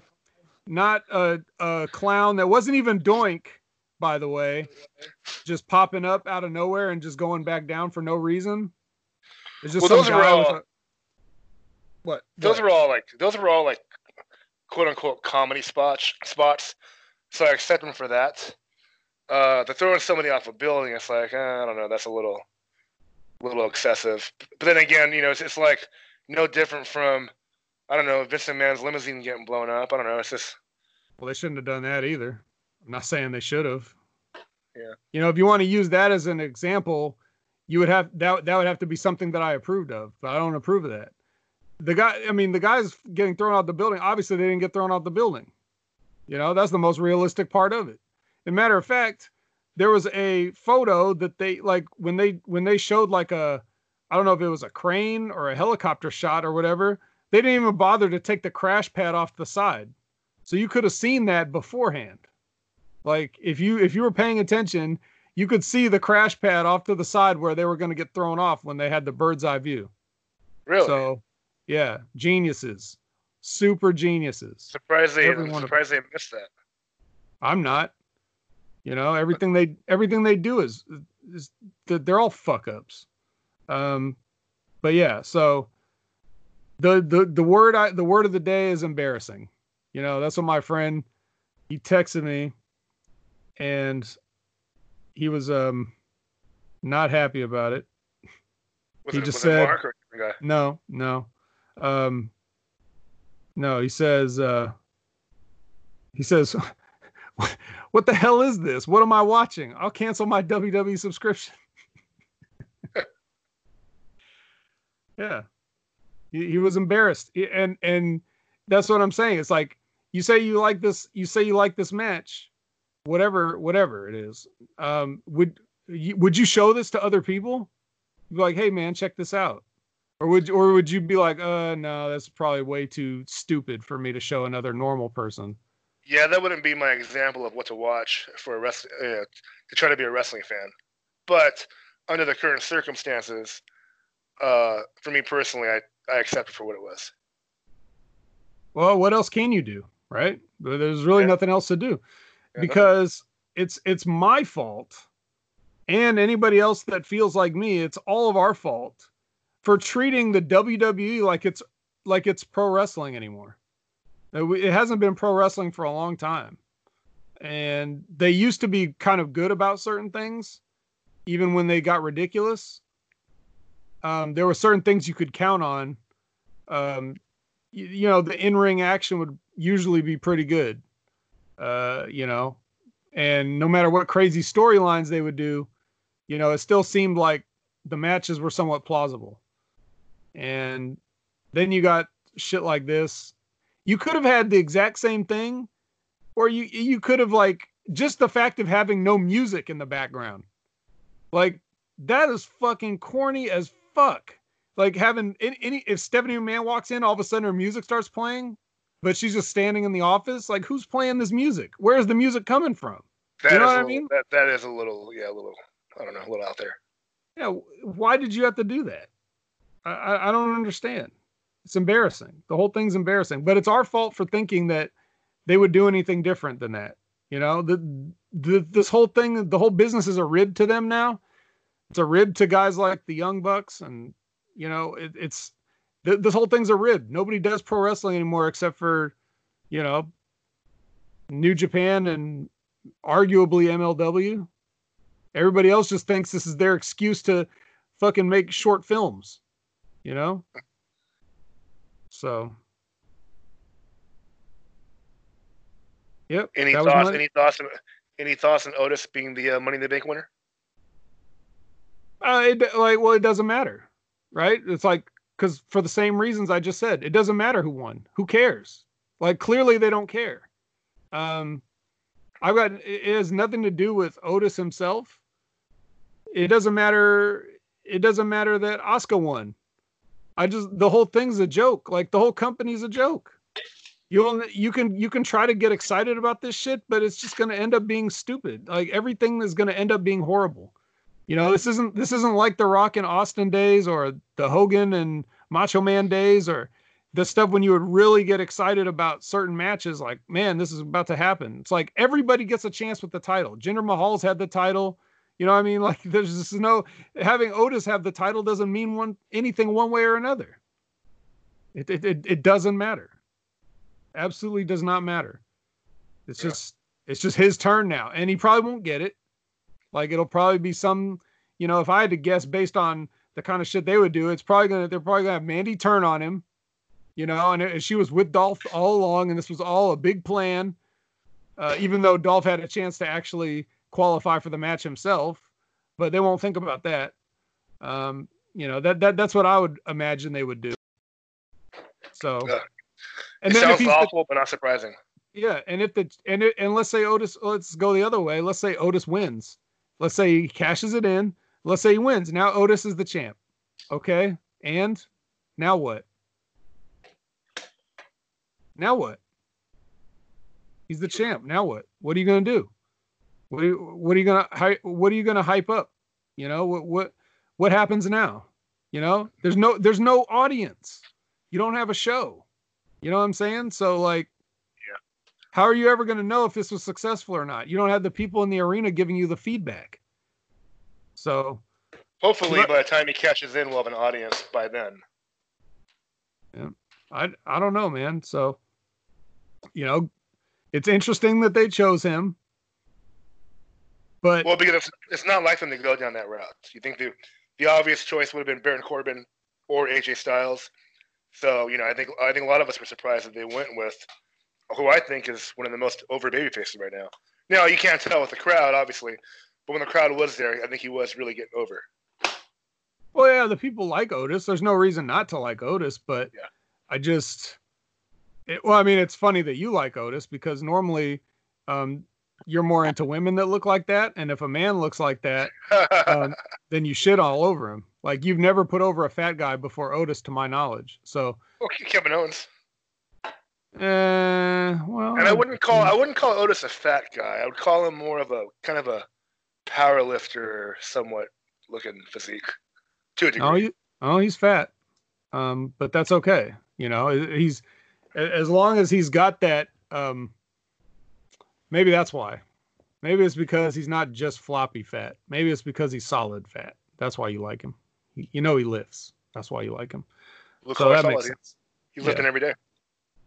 Yeah, and where does this and where does this leave poor Tucker? I mean, the man, the man barely had he was barely hanging on by a thread, uh, as it was, and now with this clear, they, they clearly want to go in a different direction. He's just gonna be lost. You know, he's gonna get released.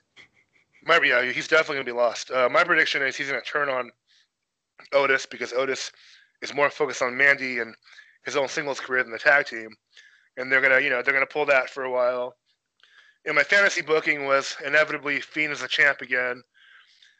You know, he gets plays mind games with Mandy. Mandy turns on Otis as well, and we get the inevitable cash in Otis versus the Fiend, and that's kind of my fantasy booking prediction, if you will, if anybody cares. I mean, it couldn't be any worse than whatever they're gonna do. Yeah. But yeah, d- turning turning Tucker heel's a horrible idea because one, it's obvious. You can tell it's obvious because it was something you said, and also like he doesn't have the the skill to pull it off, and he just you know no one's gonna care to see that. So Well, like you said, like you said originally, I mean, he's there because of Otis, because of the tag team. You know. Yeah. Um, so you know, it's one of those things where, you know, I, I had higher hopes for Big Cass, but I do think that uh, you know, he's going to get the Big Cass kind of treatment. They might try to push him because he is kind of a bigger guy, but I don't see anything coming out of it. Right. So that's why it should just be the way it is now, the same way it was with New Day when Kofi won. They didn't turn on him. They were just there to support him. So as long as Tucker's around supporting Otis, um, that'll be the best thing for him. If you try to turn him heel, he'll be dead in the water. Mark my words. Or even as a, even as a singles babyface, he's dead in the water. You know, either way. Yeah. Yeah, so it's it, the best thing to do is just keep him he, keep him around as as Otis's friend and sometimes tag team partner. You know, they could win they could win tag team championships. You know, so Now, now that Otis is taken, he can be um, Tucker's wingman. You know, so Tucker's, Tucker's, Tucker's out trying to get the ladies, and you know, he thanks Right. to Otis' charisma, he kind Right. of helps him out a little bit. right, yeah, it's any anything but the standard. Oh, I'm going to turn heel because uh, we turn everybody heel. So, in any event, let's move on. Um, unless there's anything else you want to say about Money in the Basket overall. And uh, that was it for me. All right. So now we got Raw the night after. Um, this was an interesting episode of Raw. It had some moments where, as bad as Money in the Bank made me feel, I still got some some hope and some bright spots in a few places. But then there was some stuff that was just as bad as ever. So it's kind of a mixed bag for me. Um, we're going to start with uh, Becky Lynch has an announcement. So um, we all know, or we should, that Asuka won Money in the Bank for the women, and um, that's another thing. Why did she, when she's climbing up there, Baron Corbin's climbing up at the same time, and for some reason, Baron Corbin was trying to stop her from grabbing one of the briefcases. What the fuck difference did it make to him if she grabs a briefcase or not? They both have to grab a briefcase. So why would he do that? That's kind of weird. and then she just ended up kicking him in the face and he fell off so that's what he gets but anyways um so Asuka wins money in the bank but becky lynch comes out with the money in the bank briefcase i'm sure like everybody else or um like me everybody else is like what the hell so she comes out and she says she has an announcement i'm already thinking like oh i think i know what this announcement is um and Asuka comes out and starts uh basically saying in Japanese, like, what the hell are you doing with my briefcase? Yeah. and um, then Becky um, lets her know that inside the briefcase is not a contract uh, to cash in for a championship match. It is the championship, and Asuka is the champion. And why is Asuka the champion, Sergio? Because uh, Becky Lynch is pregnant. That's right. Becky Lynch is pregnant. Not since um Arnold Schwarzenegger and Jr. has it been so hyped for a man to be pregnant. Um, yeah. So in this in this scene, she basically she basically lets us know and Asuka know the reasons why she has to uh, forfeit this championship and um, start go away for a while. In her words, um, as she starts this new chapter in her life, and um, there you go. So, what'd you think of this segment, Sergio? I don't know, man. I thought it was all right. Um, I actually tuned in live because I heard about the announcement, so I think that announcement did maybe help spike ratings a little bit. Um, but just I thought the whole, I don't know, it just it just seemed kind of weird. I feel like there, there could have been a better way to do it. Um, but you know, it was what it was. I was surprised. What'd you think? I was also, I'm like, why aren't they mentioning Seth Rollins? No, they did later on, but they didn't for a while. They didn't mention he's a dad. Like they're trying to ignore that they're a couple. But you know, they ended up doing it, Yeah. which is fine. But they didn't do it then. Yeah. Yeah. Well, that's the kind of stuff like that they normally do. They ignore things until they can't ignore it anymore. I like the I like the whole thing the way it was because it seemed like the only genuine thing that they've done in a while. You know, like Asuka looked pretty happy for Becky when she got the news. And then of course she danced around with the belt, which was what you expect her to do. Um, but yeah, it seemed like it seemed like a, a a genuine moment, which you don't normally get on WWE. Unfortunately, or maybe fortunately, there were no people in attendance because you know how the crowd can hijack certain things. So could be better Yeah. off in the end that um, they're not able to do that. Um, but yeah, um, I thought. So what did cool. uh, what did Punk say for uh, his fantasy booking? Oh, he said that Asuka should have spit mist in her face, and uh, and then and was- then she she goes on a she goes on a run as a as a monster heel. Oh, and and, and oh, okay. After the announcement, so instead of being a babyface. Yeah, Okay. Yeah. I assume that she's in a feud with Baszler, so I guess she has to be the babyface. So that kind of Yeah. makes sense. Well, she is the babyface, isn't she? I mean, let's face it. She pretty much is, yeah. They probably told her to do all that stuff, thinking it was going to get her to be a heel, right? You know, same same thing with the go back to Becky Lynch at SummerSlam. You know, you're gonna slap Charlotte, and then they'll hate you. yeah, right. You know, they're so tone deaf. They have no idea what the people think. So they think that telling Asuka to go out and be obnoxious is gonna get heat, and it's everybody's favorite thing. Yeah, all these weeks, had there been a crowd, I think Asuka would have been getting cheered anyway. So Yeah. So, um, yeah. Uh, so Drew McIntyre has one of his cute promos. Um, see, you you he laugh, a- 'cause you know exactly what I mean when I say that, right? yeah, yeah, no, you're right. No, I, I, I no, like I said, this is this really is the real Drew McIntyre, but it does come across as a little forced, a little, little too cute. You're right. He, there was a couple of lines.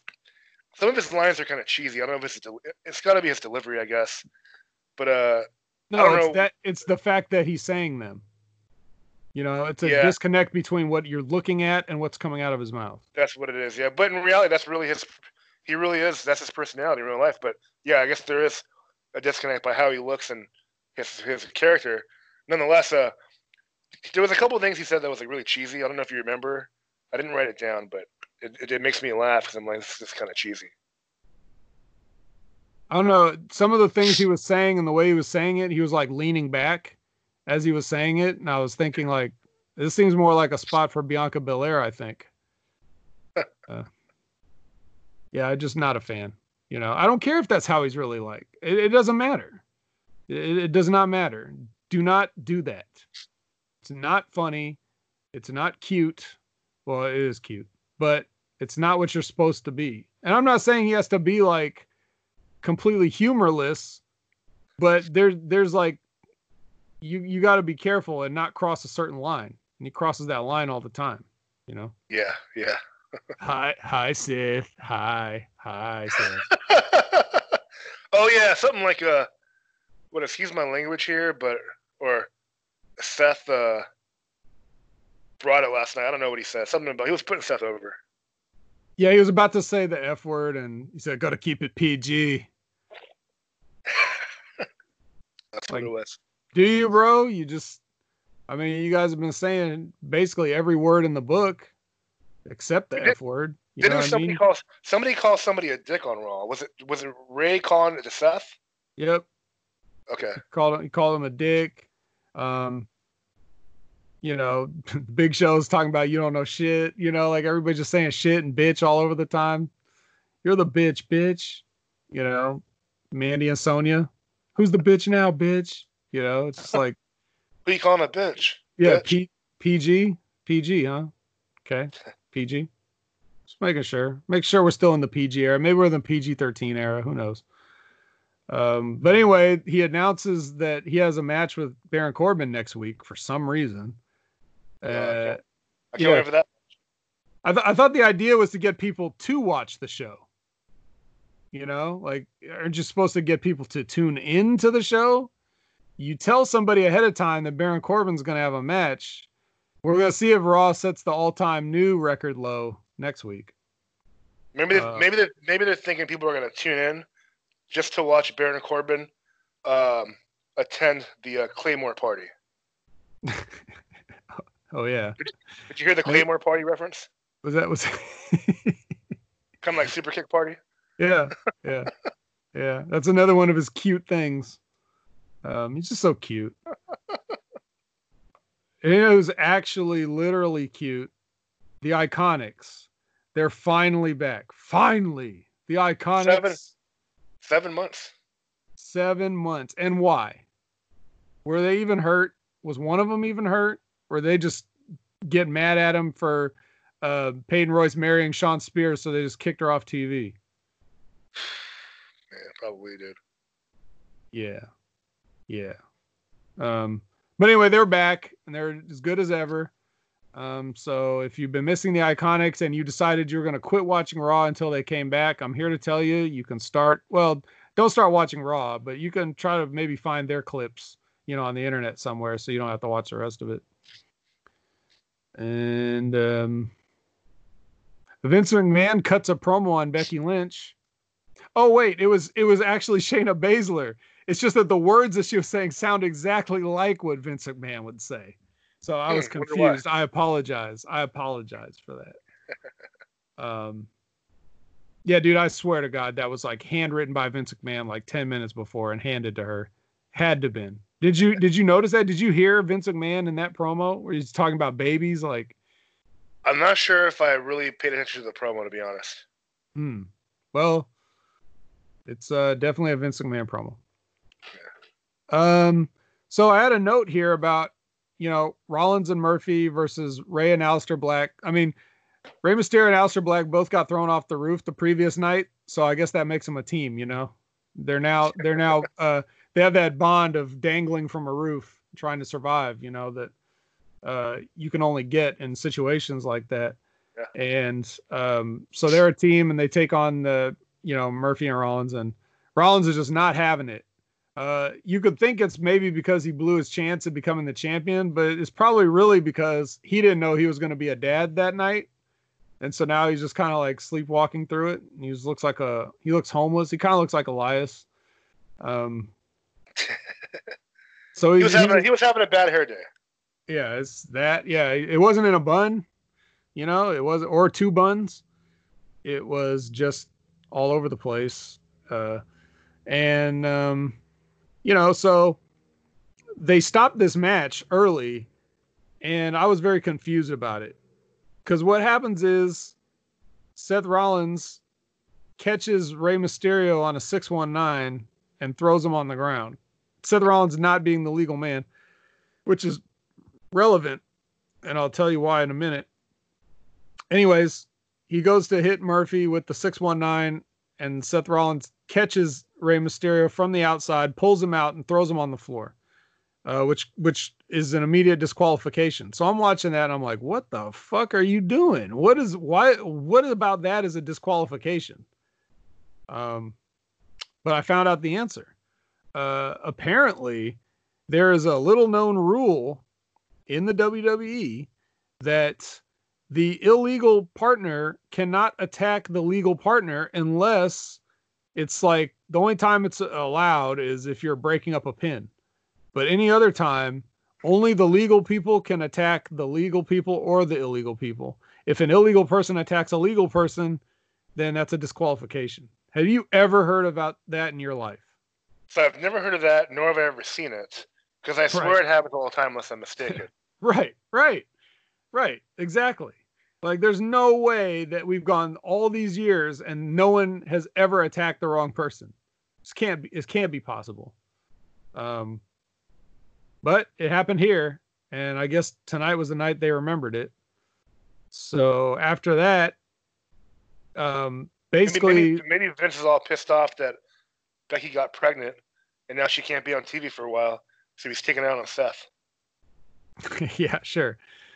Um, that's how you that's how you do it. The a fake finish of a fake match. That'll teach him. Um, well, so he's basically Seth Rollins is basically catatonic up to this point, uh, until Rey Mysterio hit him, and um, then he kind of snapped, and then he took Rey over to the stairs and jammed his eye in the corner of the stairs and tried to blind him. So we got another blindness angle. Oh, where have we seen this before?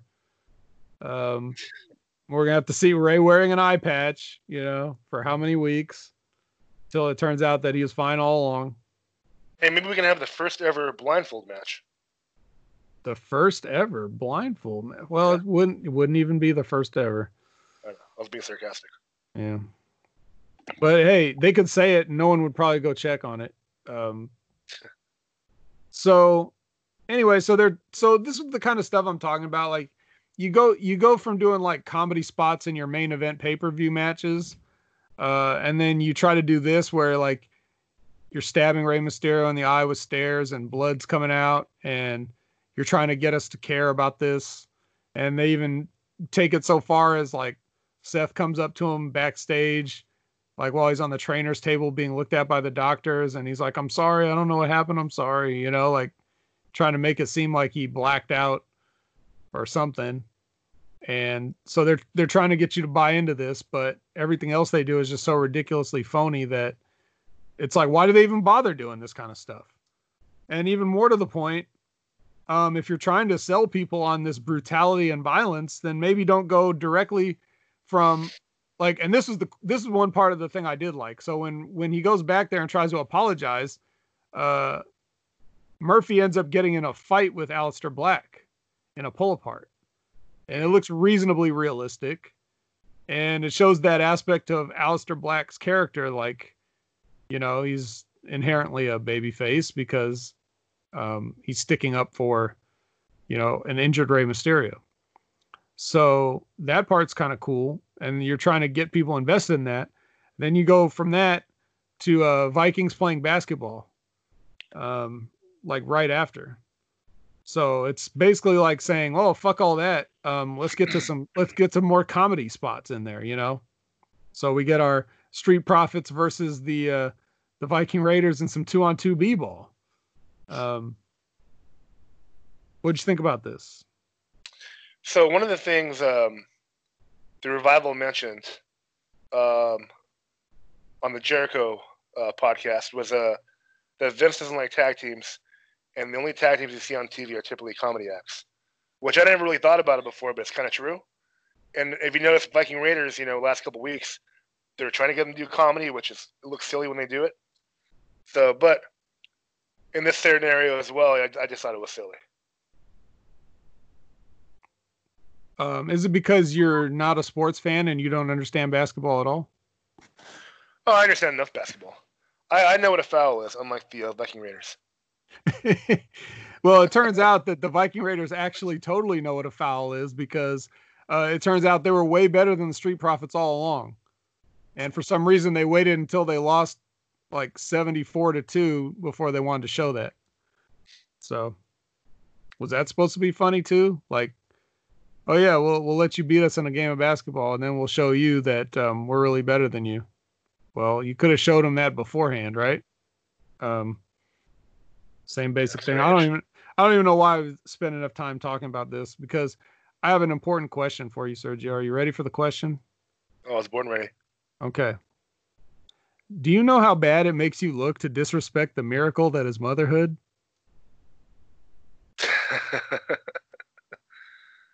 yeah, uh, I'd imagine. Yeah. Well, okay. Oh, so you do know you do know how bad it is. Okay. Do you know how bad it makes you look to have to read that line? Fuck. Like Natalya, Nat- Natalya doesn't need any help to not get over, right? So, I I don't know what. Oh my god. So she she says this for the people that didn't watch, and um, and uh, you did the right thing by not watching. Uh, so Natalya comes up, and that's what she says to Shayna Baszler, who's warming up. Um, and then basically she said, you know, Shayna Baszler hit her with some sick burn about how she ain't never gonna have kids and everybody knows it and all this other stuff. She could have went even way harder on her than that, but I guess that just wasn't written for her to say, so she didn't do it. But Yeah, in these scenarios, you can get kind of trashy, and I, and I, and I think it works better than these uh, scripted lines. You know. Right, yeah, she, I, I would she, she could have brought up TJ and you know or something. You know. right. I would have, yeah, you could have, yeah, she could have brought him up. She could have brought up, uh, she could have said something about, you know, like, um, you know, two paws doesn't count as a kid or something like that. You know, just Yeah, yeah. something, something cooler and more snappy, but no. Um, so anyway, so they they make it real personal, and then they get in the ring and have a match, and so then it's like, you know, typical, typical.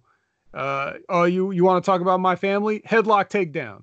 You know, just just no no no violence, no brutality. We've already seen violence and brutality. Um, you know, with, with Rey getting stabbed in the eye with stairs, but uh, you know, you can't have it here. Um, they just ha- end up having a, a, a wrestling match. Uh, I'm just like, whoever was the producer for this match should have been released with the others. Like they shouldn't they shouldn't be in the company anymore. Um, I've never seen Shayna go over on a move as opposed to like she, you know she did the knee to the face, which is fine. But I was surprised she didn't go over in a submission like she typically does. Well, God knows why. Um, probably something ridiculous. Like Natty was like, "Well, since I was in the Hart dungeon, I don't think I would give up to a submission or something. I don't know. It doesn't matter." Yeah. Uh, but I will I will say that um, you know, post match, after this match, she gets she she gets knocked out with this knee to the face, and then she takes a three count, and then as Shayna's leaving, she's in the ring throwing a tantrum, right? So she's sitting there basically throwing a tantrum, which means that she's not selling the knee that just knocked her out. Because if you can throw a tantrum, you're obviously fine. If you can if you can lay on your back and hit the mat like a kid and stomp your feet and and uh you know I just I, I don't I don't understand like this is what I'm saying. When the when I say the producer should be released like I'm I'm not kidding. Like whoever was I don't know who it was Jamie Noble whatever I don't care. They deserve to lose their job for this kind of stuff. They really do. Yeah, that is ridiculous. Yeah, doesn't make sense. first first of all the the tantrum spot like when you lose and you throw a tantrum that's for heels for one which you know natty may be a shoot heel but you know she's supposedly in the sympathetic position here. Uh and two you just got out wrestled you know like or you should you that's the spot for when you get wrestled like if Shayna won with like a small package then you can be upset that you lost to a wrestling move but you got knocked the fuck out for 3 seconds at least so what are you mad about you got knocked out. You know, she should have been selling that knee. Um, but you know, I don't know. And then and then we get we get our main event, which is our main event is Randy Orton challenging Edge to a wrestling match. I mean, what what planet are we on? You know, we don't. Who cares about wrestling matches? We just do short films now. We have music and clowns and Brother Love and John Laurinaitis. No, I, wait, I already said clowns. Uh, just w- w- why would we have a wrestling match? Why would you? Ch- was this stupid? Am I wrong? See, so normally, because you don't start with a street fight, then go to a wrestling match. You know, normally you build to a street fight. They're kind of going backwards. but I don't know. It, again, it kind of makes sense. Um, storyline wise, with, with the promo on how okay, you, you can bring the best out of me. Let's see if you can beat me in a wrestling match. You know, he already lost in a street fight. Speaking, of, you know, Orton in particular. So, I mean, it is what it is, I guess. I was hoping this would be over. There's a lot of cool matches I want to see Edge involved in, you know, with, with different guys, and I, I'd hate to see him go against Orton again. Um, but this, I don't know. Hopefully, this is the end of it. I guess. I don't know, man. The blow off to a blood feud, a wrestling match. Hey, let's wrestle. You know, it's not so much like, you know, you're right in a sense. They tried to make it make sense. They tried to explain it. They had Randy Orton explain it. But the problem is, it's not so much whether it makes sense for us to understand. We're talking about the company that's run by a guy that gets really mad whenever you say the word wrestling. So you had him say it here in this promo a bunch of times like you're trying to sell it. You know, we're, you're trying to sell a wrestling match as if just having your normal match is the stip itself. You know? I I just I don't know it's not about what I like or what I think makes sense even by their own logic. You know? They don't and and you just had and like I said, you just had a cartoony a cartoony goofy main event on pay-per-view. And now you're expecting like you're expecting us to buy into this drama with people getting stabbed in the eye with stairs and people proving who's the better wrestler. You you can't do both. You can't do both. If you're the the whole business is a rib or you take it serious. You don't get to take it serious sometimes and then, you know, have Viking basketball other times. You don't. You know, you just don't. But I guess you do because look, here we are. Um, well, since they're going since they're going backwards, so Edge won the street fight, Orton wins the wrestling match. Where do you go from there if you're going backwards? Do they do they see who's better in a pillow fight?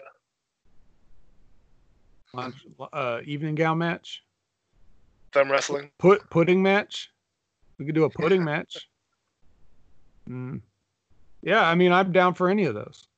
Because, like I said, this is all this is all bullshit. WWE's a bullshit company, you know. So do whatever you want. Do do whatever you want. Make it as crazy as you want. You know, everything should be a movie. We should never have regular matches again. Um, the WWE should just go to just go to like full Lucha Underground. Um, except don't have matches in front of people anymore. Just have all your matches be these movie matches. You know, that's basically what you're saying you want to do. I don't know why you'd ever have a regular match again. You know. Well, yeah, man.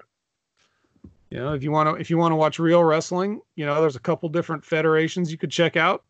Um, and if you want this, you know, ridiculous, goofy bullshit, then keep watching the WWE. Keep giving them the money. But um, you know, as you can see by the ratings, yeah, they got a boost because um, you know Becky Lynch equals ratings, I guess. Uh, but it's still on the downward trend overall. We're we're we're well under. I think they they didn't even get back up to two million. You know, so and they were damn near like one and a half. These are like TNA numbers. You know, early two thousands. Now speaking of Raw, did they did they ever explain why Austin Theory and Garza were fighting? No, not that I know of. That was that was weird to me. It was like out of nowhere. I'm just gonna go ahead and assume that if you don't know why they were fighting, then they didn't explain because yeah, if anybody was paying attention, it would be you. I guess they're trying to cause tension. They might have a I don't know what pull Austin Theory out and turn him a face. Something you know something weird. I don't know. Yeah, that ain't gonna work. Uh, well, speaking of yeah. Austin Theory, uh, so Dan Matha's got his uh, his YouTube podcast now, and uh, Austin Theory is the guest. So if you want to check that out or not, I'll, I'll, I'll check it out at some point. I definitely do not. Will not be checking that out. Not even a little bit. Not even a clip. Um, but um, if you've got nothing else, um, we're gonna about wrap it up this week. I think. What about the Undertaker special? Was that good? Oh yes, good. The Undertaker special. Yes, the Undertaker special. Uh, I saw a 13 minute clip and I thought I was very impressed. So I, I, I'm, I am going to go back and watch it. Yeah, I, I mean, I don't understand why you wouldn't. Um, number one, it's, Um, it's the Undertaker. Number two, you don't have anything else to do. Number three, uh, you do a wrestling podcast. So so you know, believe it or not, I've actually never really been a big Undertaker fan. yeah, Uh, I can believe it. But, no- but nonetheless, I mean, I, I mean, I plan on checking out anyways. But you know, the thing about it is like, here's the problem with you thinking like that. It's not just about the Undertaker. There's lots of other people involved in this in the making of this program, and they there's probably some people that go on there and talk that you would care about. So, and um, it's a story that you don't really know, uh, because these are the kind of things that the Undertaker hides from people because he's a very private person. So, even if you're not a fan of the character of the Undertaker, you don't really know anything about the guy. So this is your chance. And now if you watch this and you don't like the guy, well then you've got all your bases covered. But it'd be a shame if you missed out on it uh, just because of that. Yeah, I like when they pull the curtain back and you know, seeing the backstage stuff, and he really was, you know, opening up and stuff. It, lo- it looks pretty good. Yeah, and it's only an hour, and they're gonna have like four more parts, I guess, um, which is similar. It reminds me of so uh, on ESPN they're airing a series called The Last Dance, which is talking about the 1998 Chicago Bulls, which is the last time that um, uh, Jordan played, the last season Jordan played for the Bulls, and um, you know it's it's real big. It's it's a lot a lot of people are talking about it right now. Um, and so that's what's going on. And this is somewhat similar to that because that series is it's supposedly about like that last season and everybody that's all around it. But really what it's about is kind of just a career retrospective of michael jordan himself almost reminding people like hey you guys are sitting here talking about lebron james. I think you forgot that this guy uh, you will never know exactly who how famous this guy was and what he did for the sport. Um, and you can make a parallel for the Undertaker like that. Like we all took the Undertaker for granted because he's been around for so long and he's been with us for so long and longer than a lot of people have even, um, you know, a lot of wrestling fans have even been alive. The Undertaker's been there, so all they know is the Undertaker. Um, you know, so it's like an appreciate. Not only is it all the other things like getting the behind the scenes look and you know hearing these stories, but it's also an appreciation of a guy um, that busted his ass for everybody. So, you know what I mean? It's almost like you owe it to the Undertaker to watch this. Really think about it. Did it. you hear that the original idea was for Edge to end the streak? Did you Did you hear about that recently? Um, no, but I've I've heard um multiple different times where everybody that came up, um, they talked about whether it was time to end the streak or not. Mark Henry. apparently- Yeah, you know, apparently, so like it was supposed to be Edge, but Edge actually turned it down. I would have. There, there's no fucking way I beat the Undertaker. Are you kidding me? I'm still mad. I'm still mad about that.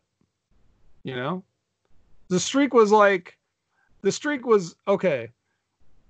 They didn't plan on it at first, but once they got it going and they realized, you know, hey, we got a streak going, you know, it became like a really cool thing. But it wasn't a, you know, it wasn't like, it wasn't the WWE's thing.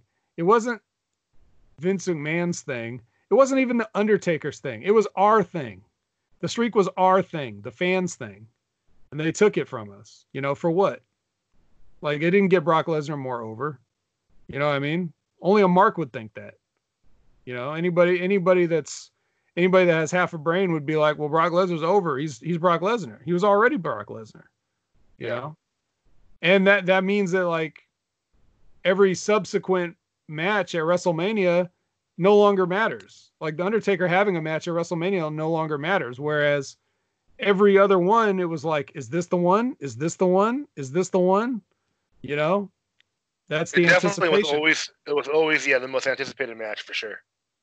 Right. And there was times where you're like, no way this guy's gonna do it, and they wouldn't, you know. Of course there was those, but there was times when um, you know, you really had to doubt. Also, like there were times when they could have made it even better and they fucked it up. Like um when CM Punk uh the year that he worked the Undertaker, that was the same year that he lost the championship to The Rock. So Yep. that did nothing for anybody. Um, because The Rock and Cena was their own thing and he didn't need the championship. So if CM Punk had gone into that match with The Undertaker with the 400 something day streak, then it's like a streak versus streak, right? So then it makes you think a little bit more like, well, whose streak is going to end? You know, somebody's got to end the streak, right? So that made it, but but no, you beat him at the Royal Rumble, and then he just goes into WrestleMania, and it's like, okay, well, it doesn't matter. You know, he's not going to win, and he sure did. Yeah, yeah. See what I, I, mean? remember, I remember thinking at that time it'd be way more believable to have Punk as champ versus Taker, because you know, Cena and The Rock, I think, kind of sold itself. You know, you don't need the, you don't need the belt in that match. Right. So shit like that. They don't like I said, oh, what do we what do we talk about all the time? Or what do I talk about? They lost they lost their fucking minds a long time ago. I mean, I don't know why I keep acting like it's news. The point is, um, despite all that, um, and despite despite the disgraceful displays that the WWE has put on over the years, especially concerning the Undertaker, the guy himself was always there, and he and he worked hard, and he has integrity. So um, this is this will give people a chance to see a different side of him, the side that we always kind of hoped was there, and kind of hope you know we thought we knew was there, and this is kind of just proves like what a good a good he is. So I recommend it. I recommend it. I'll be watching all of it. Yeah, for sure. So check that out. Um, and check us out on social media. Um, we're on all the social medias, or well, some of them. Um, I'm at Opinion Haver everywhere, and Sergio, you are at. Yeah, so Instagram, you can find me at um, Sergizilla, and Twitter, you can find me at Mr. Sergizilla. All right. So that's going to do it for us this week. We have been two in, and we are now out.